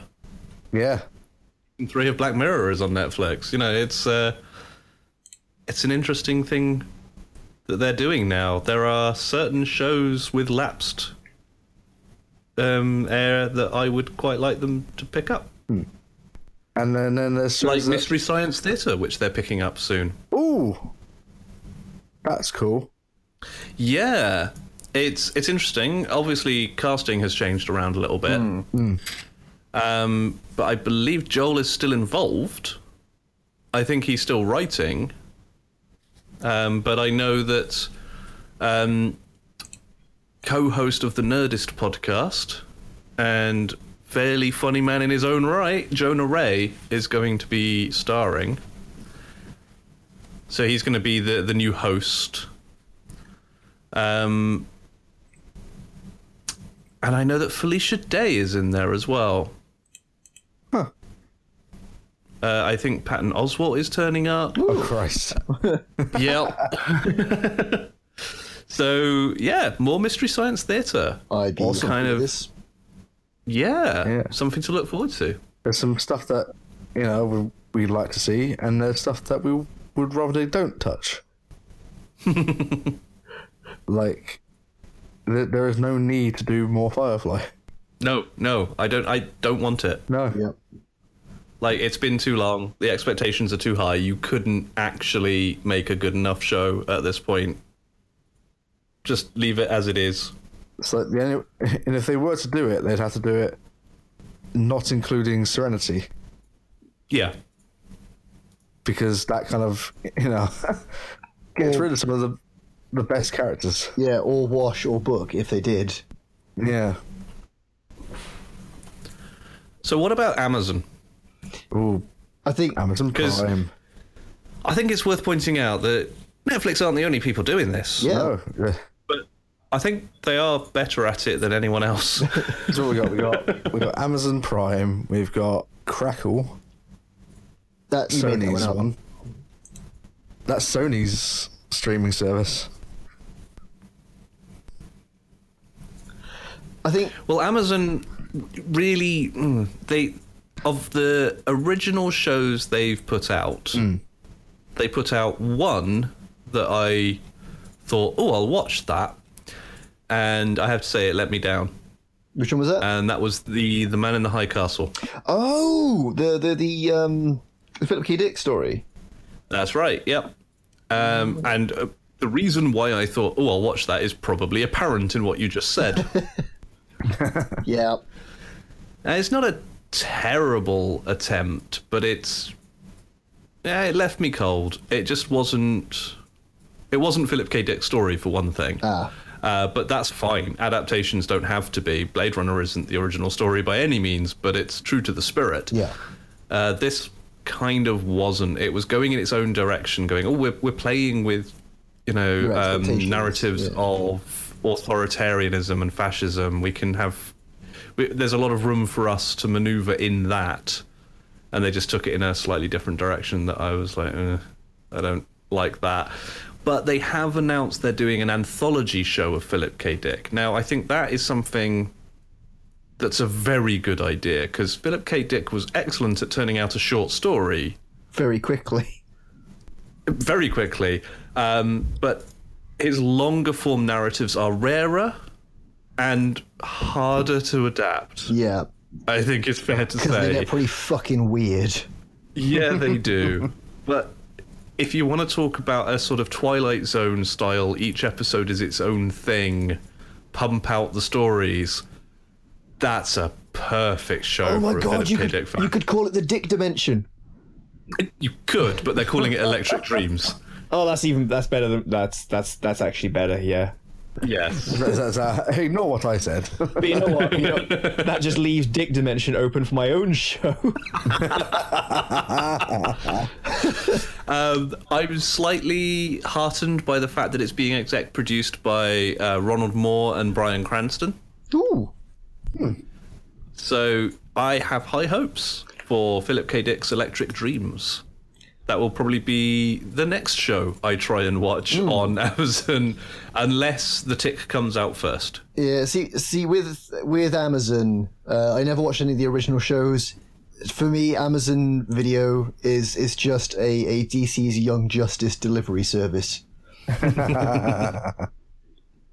Yeah, I mean, nothing it's got out right now is particularly compelling, but there's a bunch of stuff sort of on the radar that I'm keeping an eye out for. Like they're doing a Tremors show. Yes. So, like, that oh. could be interesting. Oh I love Tremors. I believe they're distributing Preacher. So I'll probably at least give that a go. doing is Lucifer is an Amazon original as well, isn't Lucifer isn't is again Amazon distributed. Oh, yes. okay. So it's it's like the exclusive rather than the original. yeah. They did a pilot for Zombie Zombieland. Oh yeah, yeah. They right. One of the things they do that's actually quite interesting is whereas Netflix are very behind the scenes about what they are planning, and then when they think they've got a hit, they make it and just drop a whole season on you. Amazon do pilots, and they will put out an a pilot episode on the service just on its own and say this show is one we might make if enough of you watch it. Uh, that's where Man in the High Castle came from. It was just one episode that they dropped, and lots of people watched it. So they were like, "Okay, yeah, we'll we'll make that one." So they are throwing a lot at the wall to see what sticks. I didn't know that. Yeah, they'll probably make like half a dozen to a dozen pilots every year, and just drop them as single episodes and see how they do. That's an interesting shit. method. They're doing an animation based on Costume Quest. Yes, yes, they are. That's awesome. I really like Costume Quest. That's a great game. And they're doing a Tom Clancy drama based on Ryan. Jack Ryan. More Jack Ryan. More Jack Ryan is more Jack Ryan. You're, you're not wrong, I guess. I'm, I'm not. No, I'm, I'm making statements I can stand behind there. and they're also doing a Buckaroo Banzai, which is insane. uh, and Kevin Smith is doing it. What? Because he's insane. Yeah, and he's a big Buckaroo Banzai fan. So, like, I, I can't remember the story of how this came up, but yeah, somehow he landed doing a Buckaroo Banzai TV adaptation for Amazon. And I will definitely watch the first episode of that. I'm not promising I'll watch the second. He revealed he'd be walking away from the series after MGM filed a lawsuit against the original creators. Oh, that's a shame. Uh, although he stated he'd be willing to come back on board if they wanted him. Okay. That was in November. Well, fair enough. That might affect whether I even watch the first episode. But if it is Kevin Smith's Buckaroo Banzai, I will at least watch the first episode. Yeah. But also to see if we get any nice uh, cameos in there. Yes, Good. which I, I hope you would. Yeah. But that's kind of it for Amazon. I don't think there's a lot else to say there. Other than to mean- reiterate that people should go and wa- get it just to watch Young Justice. it's the only Yes. way to legally own it, like to watch it in the UK at the moment, It is. Yeah. and well worth it. I mean, yeah, looking at what's you know to come and stuff. Even I'm just like, yeah. I mean, when it comes to Netflix originals, I mean, uh, me and Jen have been watching. um Well, say watching, put on the background. Uh, Grand Tour. when We've been eating dinner, just to see what what they're doing with it, and it's you know same it's top gear it's still three white guys talking about cars and stuff but the set piece episodes when they you know when they go abroad and do stuff Yeah. are still good but I did a whole one like the first one I did they, did- they made beach buggies and then had to drive across uh I think Tanzania Hmm. Well, I suppose they got Amazon money behind them, and Amazon need that one to do well because we've just covered that there's not a lot there. I mean, they, they, they've got a whole thing with it where you know, they try to have special guests on the show like they used to do in Top Gear, but B- Yeah. BBC managed to put a block on that from them being able to actually do that. so they have this whole segment for that, and you get, you know, they see the celebrity, but the celebrity dies. Like before they, it reaches the, the, the, the, the set Okay. every time as their sort of that's the on-running joke about it. So they had uh, Simon Pegg in one episode, and he was walking. You know, they had the camera following him through the town that they were in, and uh, then he fell off the bridge and drowned in the river. And that was their way around it. Huh. Yeah. So, That seems strangely petty. meh. No, first ep- surely not. No. Christ, the first the first episode starts with Jeremy Clarkson walking out of the BBC offices. To then go on to this. Fair enough. Yeah. I'm, I'm sure there is an audience there. Yeah. I don't Yeah. think I'm it. We're not in that audience, but uh, they um, that doesn't mean they don't exist. Nah. Oh Christ, it's been renewed for two more seasons.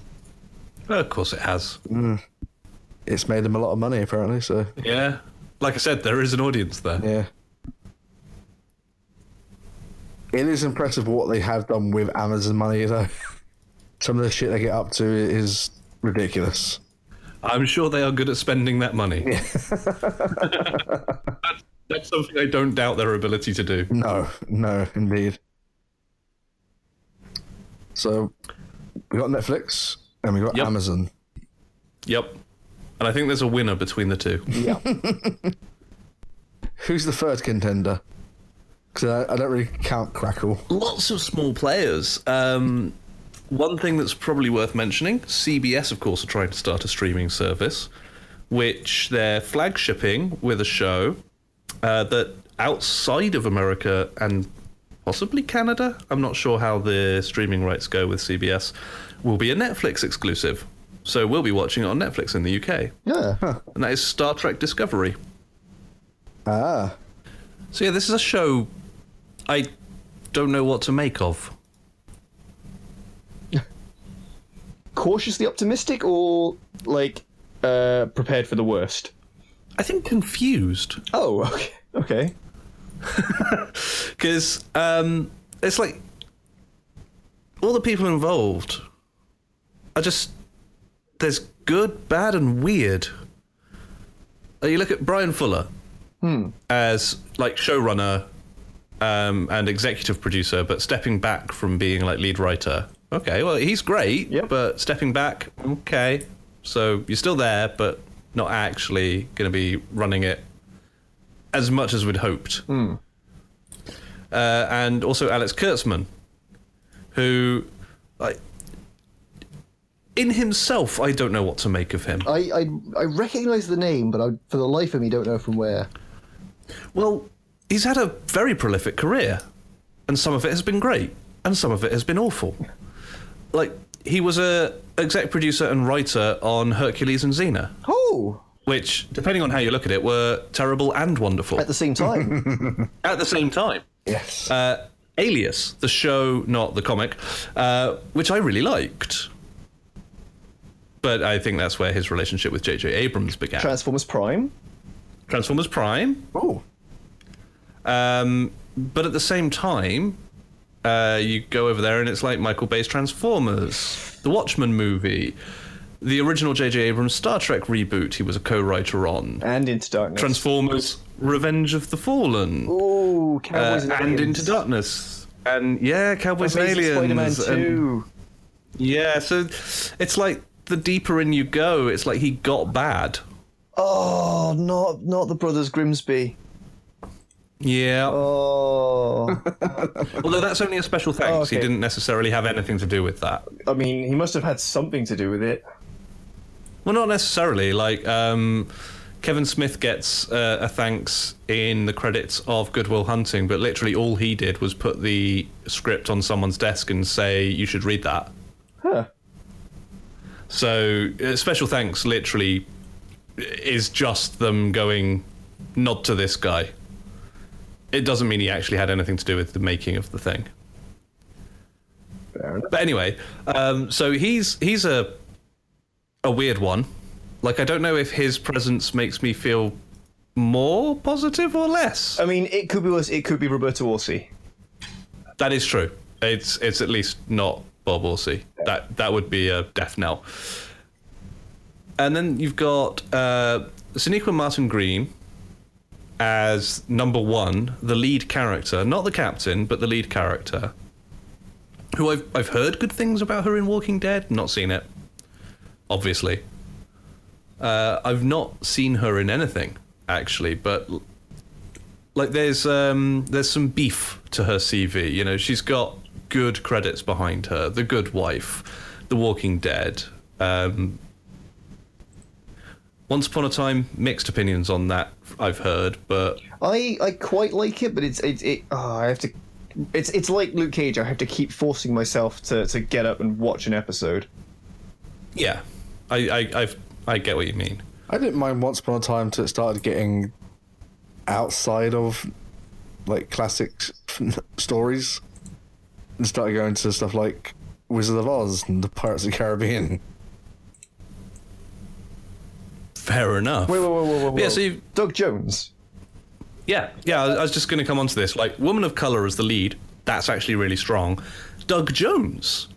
Yeah, he's in it, which is So we, amazing. So we know there's going to be some kind of weird-looking alien as a major character. oh yeah, no, he has been. It's been declared that yeah, he will be an alien character. He won't be appearing as a human.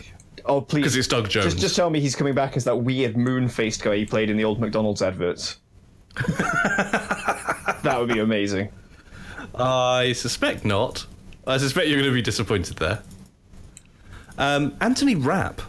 Now, like, I like that we've got a confirmed gay character in a Star Trek show. I think that's fantastic. I think it's a little weird that he's this high up in the cast list and is playing an astromycologist, i.e., a studier of fungus. Huh. Hmm. How, how big a part is fungus going to play in this show? Too big. Well, if they want to keep him busy, quite possibly. Uh, but Anthony Rapp, if you don't know him, um, he was one of the original cast of Rent on stage. Huh. Like original? Yes, original Broadway cast. Wow. And um, I believe also did the movie version? Yes, he did. So if you've seen the original Broadway production, the original tour, or the uh, actually he was the original off Broadway as well.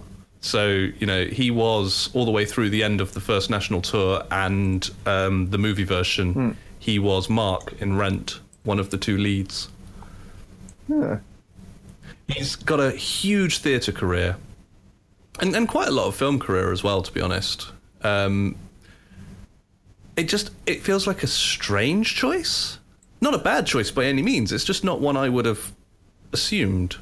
I guess like you know surprises are a nice thing to see in it. Not not bad surprises. They can be, yeah. Uh, we've got someone cast as a young Sarek, Yes, I noticed that. That's um. which is interesting. Is he going to be a regular character? How are they going to work that in? And Michelle Yeoh as the captain, who is listed as recurring cast, not main cast, which that says weird things about this as a show. Yeah. In that it's it's about the quote unquote the down belows, the the Yeah. uh, the other cast, the other crew. Sorry. Which is, I mean, not necessarily a bad idea, but it's it's, It's definitely not something we've tried before. Hmm. And then there's the ship design. What do you think of the ship design? Well, like all of Ralph McQuarrie's work, the it, it's an, a nice piece of art, but all of Ralph McQuarrie's concept art has been modified somewhat before it turned up on screen. Because Like Ralph Yeah. McQuarrie, very very famous um, illustrator and hugely influential to modern science fiction. I, I will take nothing away from the man. He did concept art for Star Wars. It- there's just no getting around that. A lot of the look of Star Wars is influenced by McQuarrie. But if R2 and C3PO had looked like the original McQuarrie drawings, I don't think that film would have done as well as it did. No. it's, it's simply that. A lot of his work is great for setting a mood, but if you just adapt it straight, what you end up with on the screen looks a little bit ridiculous. And I agree. Well, I, I maintain that that is true of his design for the Enterprise in what was the series that didn't happen? Uh, anything after TOS? No, no, the one that actually didn't happen. Because TNG, Deep Space Nine, and Voyager all did happen. Right. I mean the um, the sort of reboot of the original series that never actually happened. Oh, oh, um, uh, uh, uh not phase two. Was it phase? uh, Phase two. Yeah, it was Yes, phase two. Okay, phase two. Yeah, yeah. Um, this ship is based very heavily and very closely on McQuarrie's design for the Phase 2 Enterprise. And it fits in that category for me of McQuarrie designs that should be adapted before they're put on screen. Which is basically a really, really long winded way of me saying I don't like it. what do you reckon of it? I mean, hang on. Have you, have you got like a, a link to? Because I mean, all the ones I'm, I'm finding are like really out of focus, shitty quality pictures. Uh, okay, let's see if I can find one. Um, because you will find that because it was only released in sort of low res test footage, to be honest. Uh, have at that.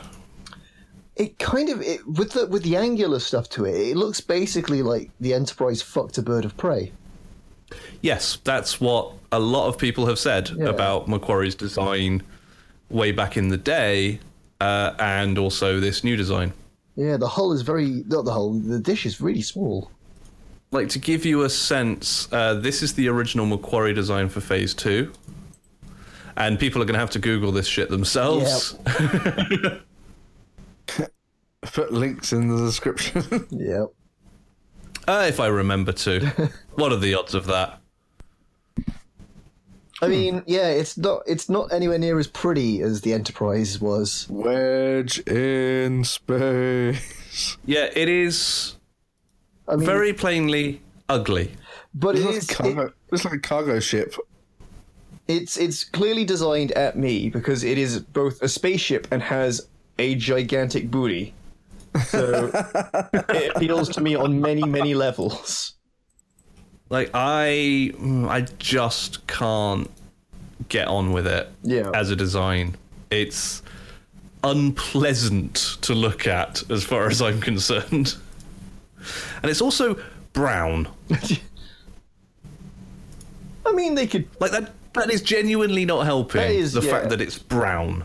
It's kind of like a a sort of beigey brown.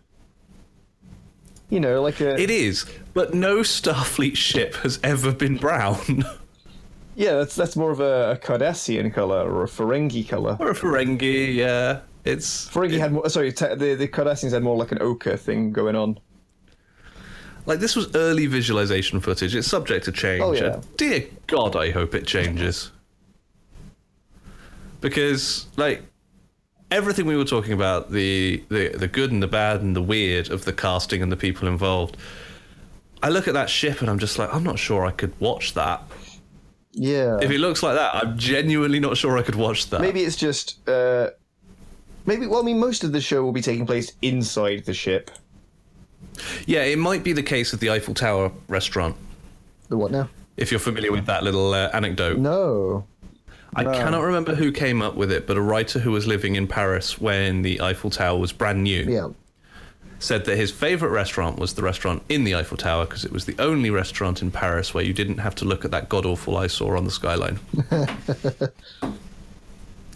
so yes, as as long as most of the show takes place inside the ship, then there's no possibility of seeing the outside of the ship during those scenes. And with that with that booty of, of cataclysmic proportions, there's a lot more room on the ship for there to be people and stories taking place.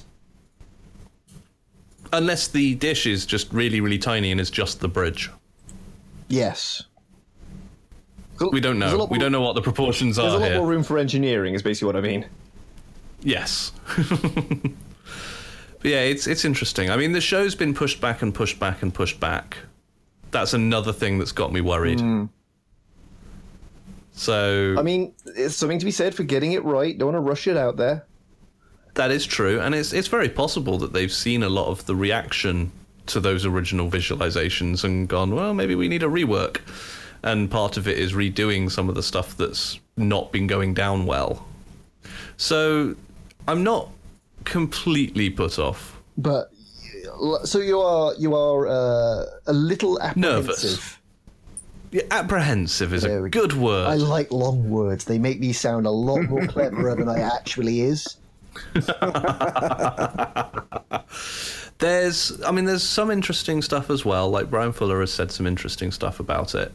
Uh, one of the most interesting things he said is that you know we're, we're set ten years before uh, the original series, and if you want to get a sense of the season that the first season, which is the only one they're committed to making, Yeah. the story arc they're in, watch Balance of Terror. Oh. Yeah. Oh. Ooh. So for Star Trek fans, I think that's a good little sort of uh, dog whistle to say Romulans, Romulans, Romulans. Romulans, Romulans, Romulans. Yes, which is interesting because they've announced the casting of some Klingons, but no Romulans. I mean, they might just be taking the themes of it, and instead of having Romulans do it with Klingons. Entirely plausible. I mean, that that works. I mean, uh, I'd like to see something. that Except the Klingons aren't quite the same. Well, I mean, think of think of Romulans in Balance of Terror. They are a society based entirely around honor and dying with honor and dying in glorious Oh, that is combat. true. Uh, they are That less. is true. They're a bit more devious than the Klingons, but Yes. But bearing in mind that you know Klingons were all about hiding and, and going invisible and sneak attacking people. So there's not Yeah. there's not actually as much difference between Romulans and Klingons in a sort of uh, foreign policy uh, way as you might think. That is true. It's just a sort of minutiae of how they interact with one another, I suppose. But even then, there's still backstabbing and murder taking place all over the shop. Yeah, And that's very true. And of course, we saw in TOS, of course, that they shared some ship classes as well. So there's some implication that they were very militarily They swap close. some tech around. I mean, it does also mean that we won't have the Romulan. I, I, I love Balance of Terror and I love TOS, but my god, I just every time I see it, the bloody the uniforms of the Romulans, where they're wearing the sort of patchwork quilt armor with the and the shoulder pads. and the bird person Damn helmets. shoulder pads. and the bird person helmets. I do also love that the higher up the command you go, the more pink your armor gets. I like that. I like Romulans. I mean, you say we won't have that, but Enterprise didn't exactly go with the TOS, a, a natural progression Yeah. of Klingons. Um, they might reimagine them in some way. Well, they've been reimagined. I mean, so you had Klingons from TOS, you had then Klingons from TNG and the movies. Yeah, and then you had the reboot Klingons. Then you had the reboot Klingons that kind of look like they've been turned inside out. They're all like red, Yeah. red and drippy. so yeah, it could go any number of ways. We could go in any direction at all. Honestly, I'd kind We don't know. I would kind of like to see them be like TOS. yeah, Like not out of any sort of silliness factors. Like it might be interesting to see it, it done again, where they are sort of more human looking. Although actually, what I wanted out of Enterprise specifically was I was like, okay, so this is before the genetic experimentation, which we've decided is the reason why they look like that in TOS. Yep. But it is close in time to the original series Klingons. I wanted to see pasty head Klingons, but in that kind of gold mesh top, Yes, the black slack tunics, uniform. Yeah. I wanted to see the original, the sartorial elegance of the original series Klingons on giant Klingon warriors. Yeah, before they got all fucking brutal and, and sort of grey and silver and red. Yeah. I really wanted that out of Enterprise and I didn't get it. Yeah. So maybe I'll get that from Discovery. Man, we're really geeking out about this in a, in a sort of slightly low key way of going, oh, you know, it could go wrong. But imagine if we did this. Yeah, and that's that is always the problem whenever anyone says they're making more Star Trek. Yeah. Is you go, Oh, I don't know, but oh, it could be so good. Oh. and then you go, oh, it probably won't be all that great. And then they go, oh, so we're thinking about Balance of Terror. And I'm like, yes. I know, right? It's just. Shall we just say that Star Trek fans have puppet strings that it is quite easy to pull? Yeah. Balance of Terror is easily in my top three favorite TOS episodes. Yeah. But don't trust me on top three TOS episodes because number one is Arena. so, you know, yeah, I'm not sure that would make my top three. no. I like it, don't get me wrong. but it's not great. oh, it's like it's like one of your top David Bowie songs, and you get like, you know, I'm Afraid of Americans is number two, but Laughing Gnome is number one. it's like, okay, I'm not sure if I can trust your judgment. So, uh, do we have any other sort of streaming service, direct distribution that we want to talk Well, about? Well, I mean, there's not that have original programming because the only one I, other one I can think of is Crunchyroll.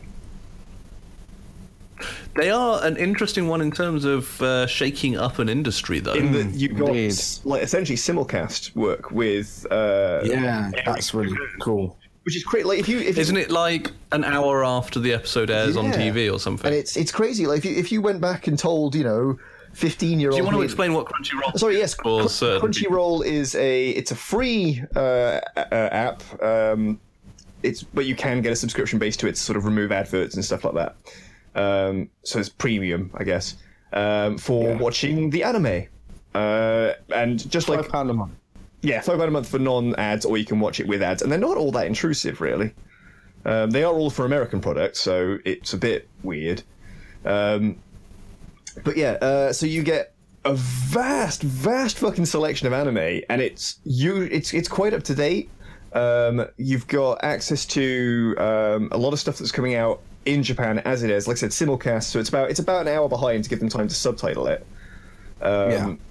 Which again, if you've gone back and told fifteen-year-old me, "Oh, this is going to be accessible at some point," you know, anime airing at the same time as it airs in Japan, I I would have just, well, actually, I probably would have believed it and just gone, "Man, your future is amazing." Um, but yeah, uh, and most importantly to me, you have access to it to the on Crunchyroll. You have access to subtitled Yu-Gi-Oh, like uncut Yeah, which is fucking crazy. I, that is, it, oh, to, to have Yu-Gi-Oh without the, the fingerprints of 4Kids all over it is is amazing. Especially Yu-Gi-Oh GX. I, I, I thoroughly recommend anyone go out and watch Yu-Gi-Oh GX right now because like once you get past, if you if you're not into it's about card games, it's oh that's a complex, mature show that has card games in it. And it's easily, and a lot of people just completely gloss over it, but it's it's a really really good series with with Evangelion levels of like existential dread in it. For realsies, not not even kidding on that one. no, it's, yeah, I can, I can confirm that. Yeah. plus, plus you got JoJo's Bizarre Adventure on there. Again, I thoroughly recommend anyone go and watch that. Um, there is a lot more on the American Crunchyroll than there is on the UK Crunchyroll. Though. But the, U- but the UK Not a huge Crunchyroll surprise. has still has so much stuff. Oh yeah, no, they're on. There's so much on there, and Yeah. even then, it's only specific titles that aren't on the UK one. Mm. So it's like if you uh, like One Punch Man isn't on there, but is on the American one. Yeah. But there's Un- some. unpopular opinion: One Punch Man is way overrated. I re- I've read the manga, so I like it anyway. Yeah.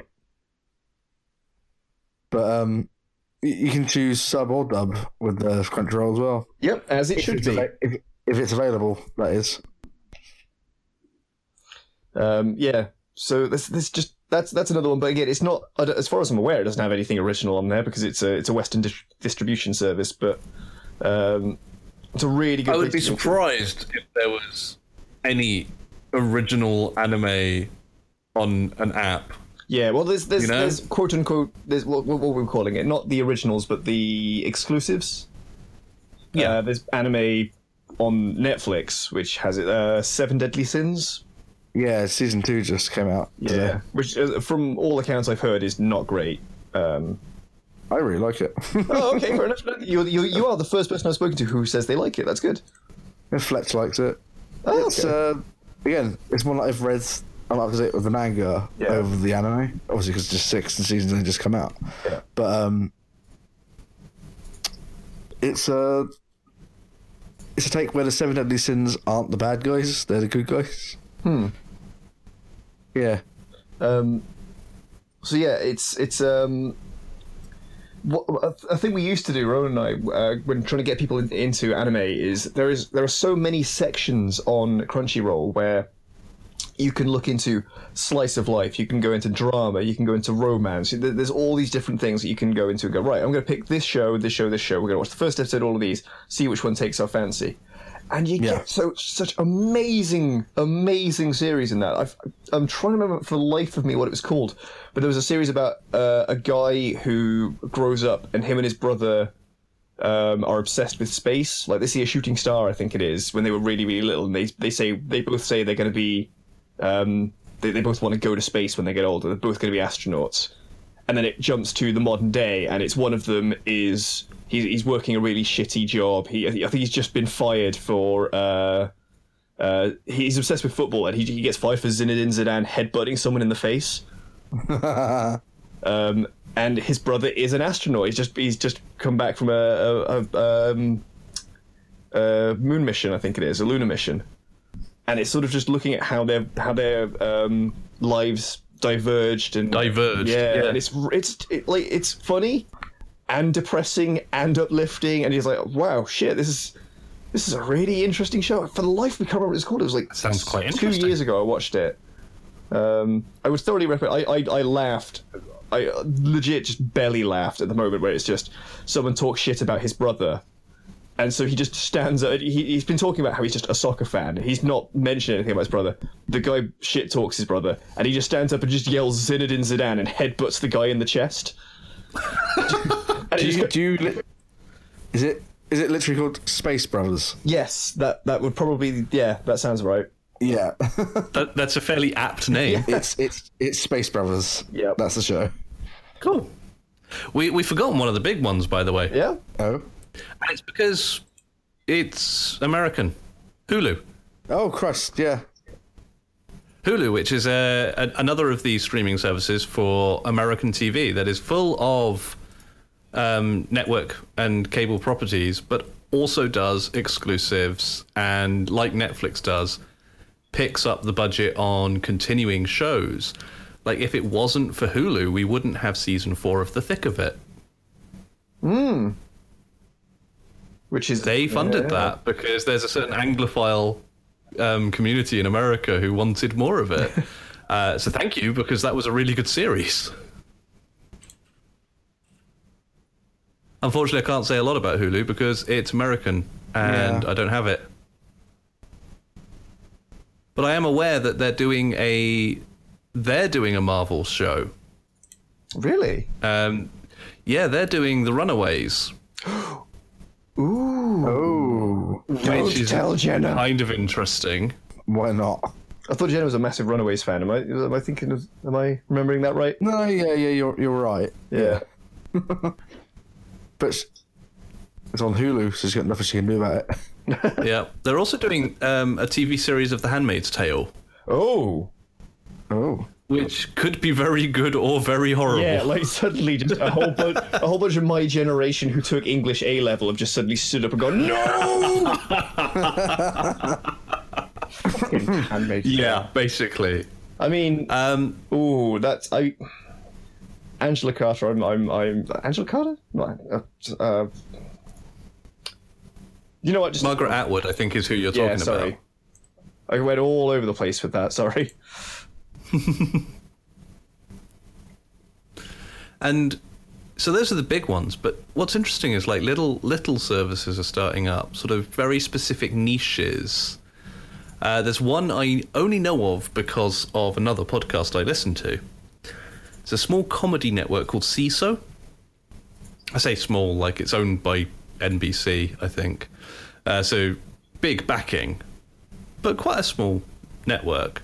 And the idea of it is there's lots of archival comedy because people still love old comedy and it's quite cheap to license. So Kids in the Hall is on there, Monty Python, uh, some more recent stuff like Parks and Rec, uh, a lot of stand up.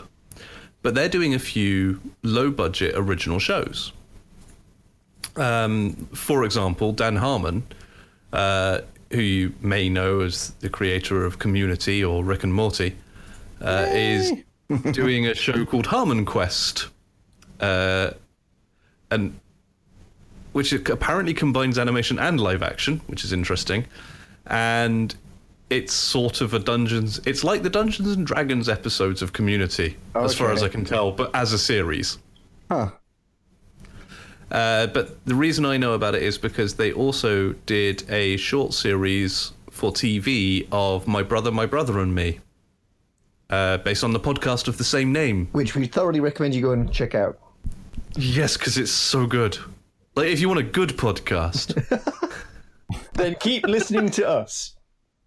Which, based on a, a recommendation from the last episode, I've actually been listening to uh, Adventure Zone. Ah, the Adventure Zone. Fucking love that show. It's great. It gets it gets better. Like Griffin as a GM, uh, as a DM, as as things go on, gets more and more experimental and more and more confident and more and more elaborate in the stuff he sets up. And the last season, as it were, um, has just been putting the players and the audience through the ringer. It, it's it's just Taako. I know Taako just totally sells it. Fucking love that guy. Taako is amazing. And the dad. And the dad's He's just- like one of the best examples of the show getting better in that Justin cared so little when they started the Adventure Zone. He literally called his character Taako because he couldn't be bothered to come up with a name. but and- he, and then he wants to and- make a new dish. And, and he wants, and, and then th- that became a joke. He's called Taako. He's a chef, uh, and his his life's quest is to come up with a, a new signature dish. So he's on a quest to invent the taco, and that was as much effort as Justin was putting into the character At, at the start, it, it really at is. At the start. But Taako has developed a life of his own, and Justin is so invested now. And there's there's a an episode where the, like things slow down. They're between story arcs, and real life stuff is happening to the guys. And so there's a few sort of one-on-one sessions where it's just the DM and each person talking about the inner life of their character at this moment. How are they faring in the campaign? And Justin cares so much. He's so deeply invested in Taako by then. It's just great. It's it's quite moving actually how much he's been brought to care about something he just had no interest in.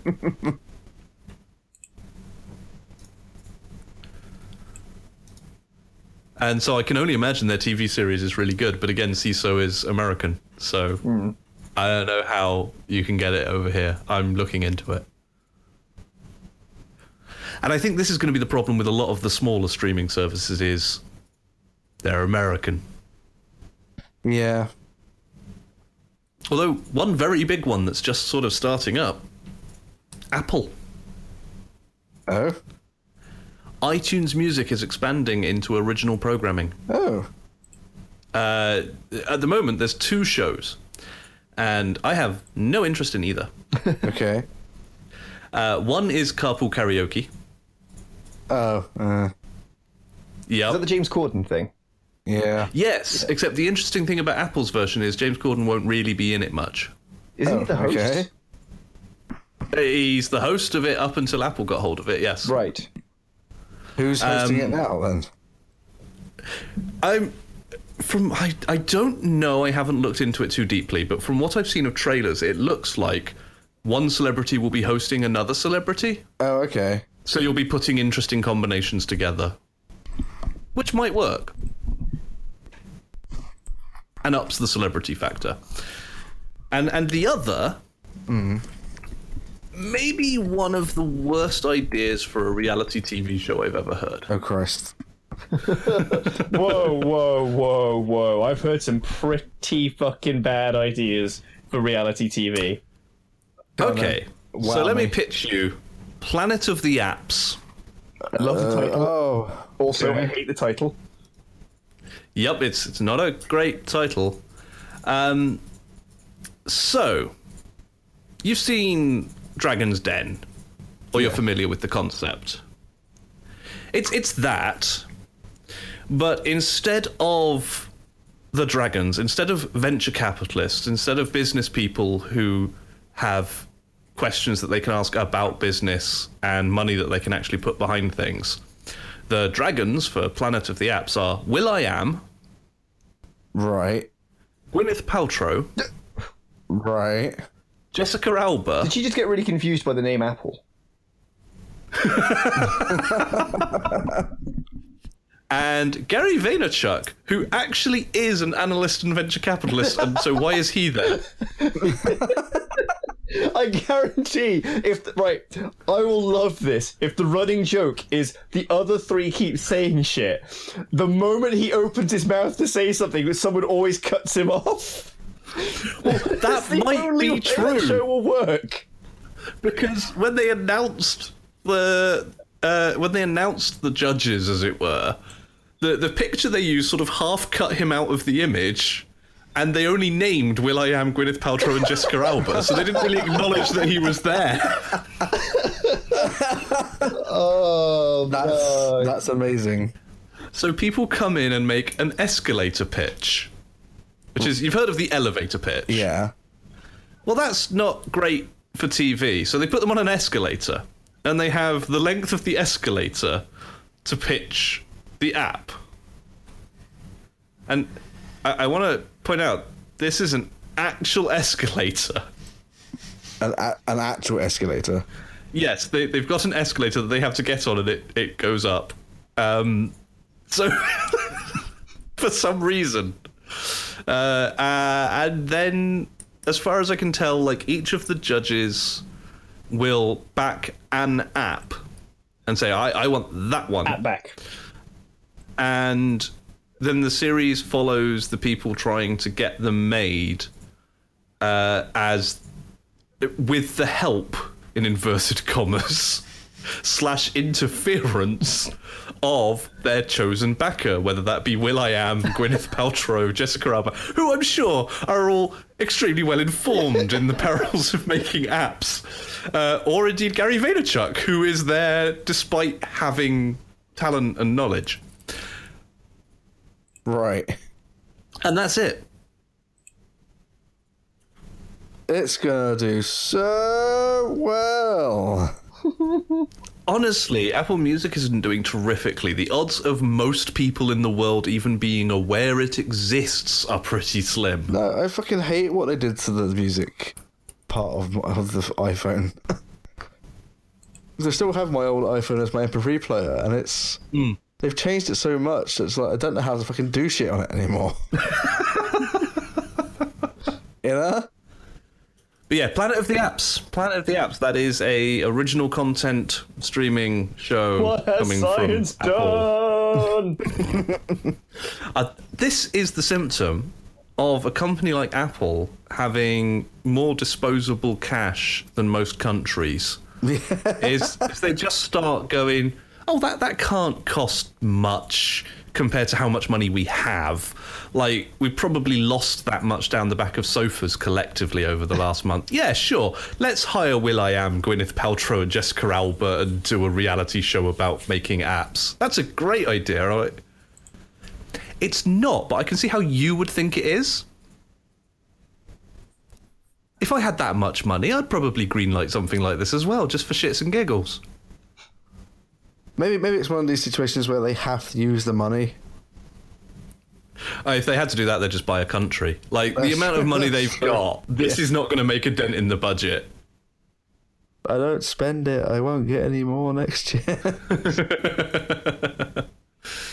So uh, that's a, an interesting note to leave the conversation on. Does anyone have anything else they want to cover before we leave it there? uh, just that. Uh, go to your streaming site of choice and watch some shit. I don't know why I thought you were just going to say go to your happy place. Which may, in fact, be your streaming site of choice. It's maybe. And if you want a network of original streaming audio, go to simplysyndicated.com where you'll find this show, World One Stage One, our previous show, and a bunch of other great shows. Plug, plug, plug. Lookity. Alternatively, go to dangerouslyunprepared.com and submit an idea for a show you'd like us to do. Vote for the ones that have been submitted. Yeah, do it now. Like seriously, right now. We'll wait. Yeah. Or, or write mail at dangerouslyunprepared.com. Give us an email. Tweet us at Unprepared Show.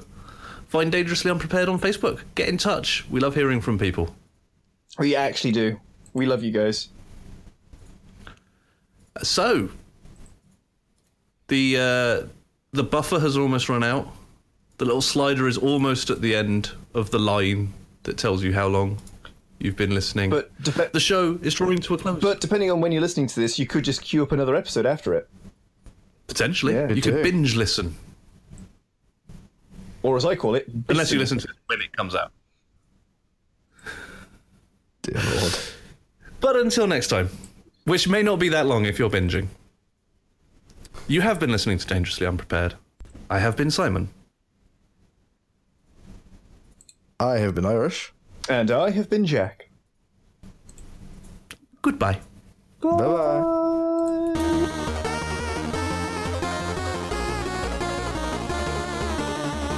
That was a Dangerously Unprepared podcast. Visit dangerouslyunprepared.com to catch all our episodes and to submit topics for shows you'd like us to do in future. Follow us on Twitter at Unprepared Show. Find us on Facebook as Dangerously Unprepared.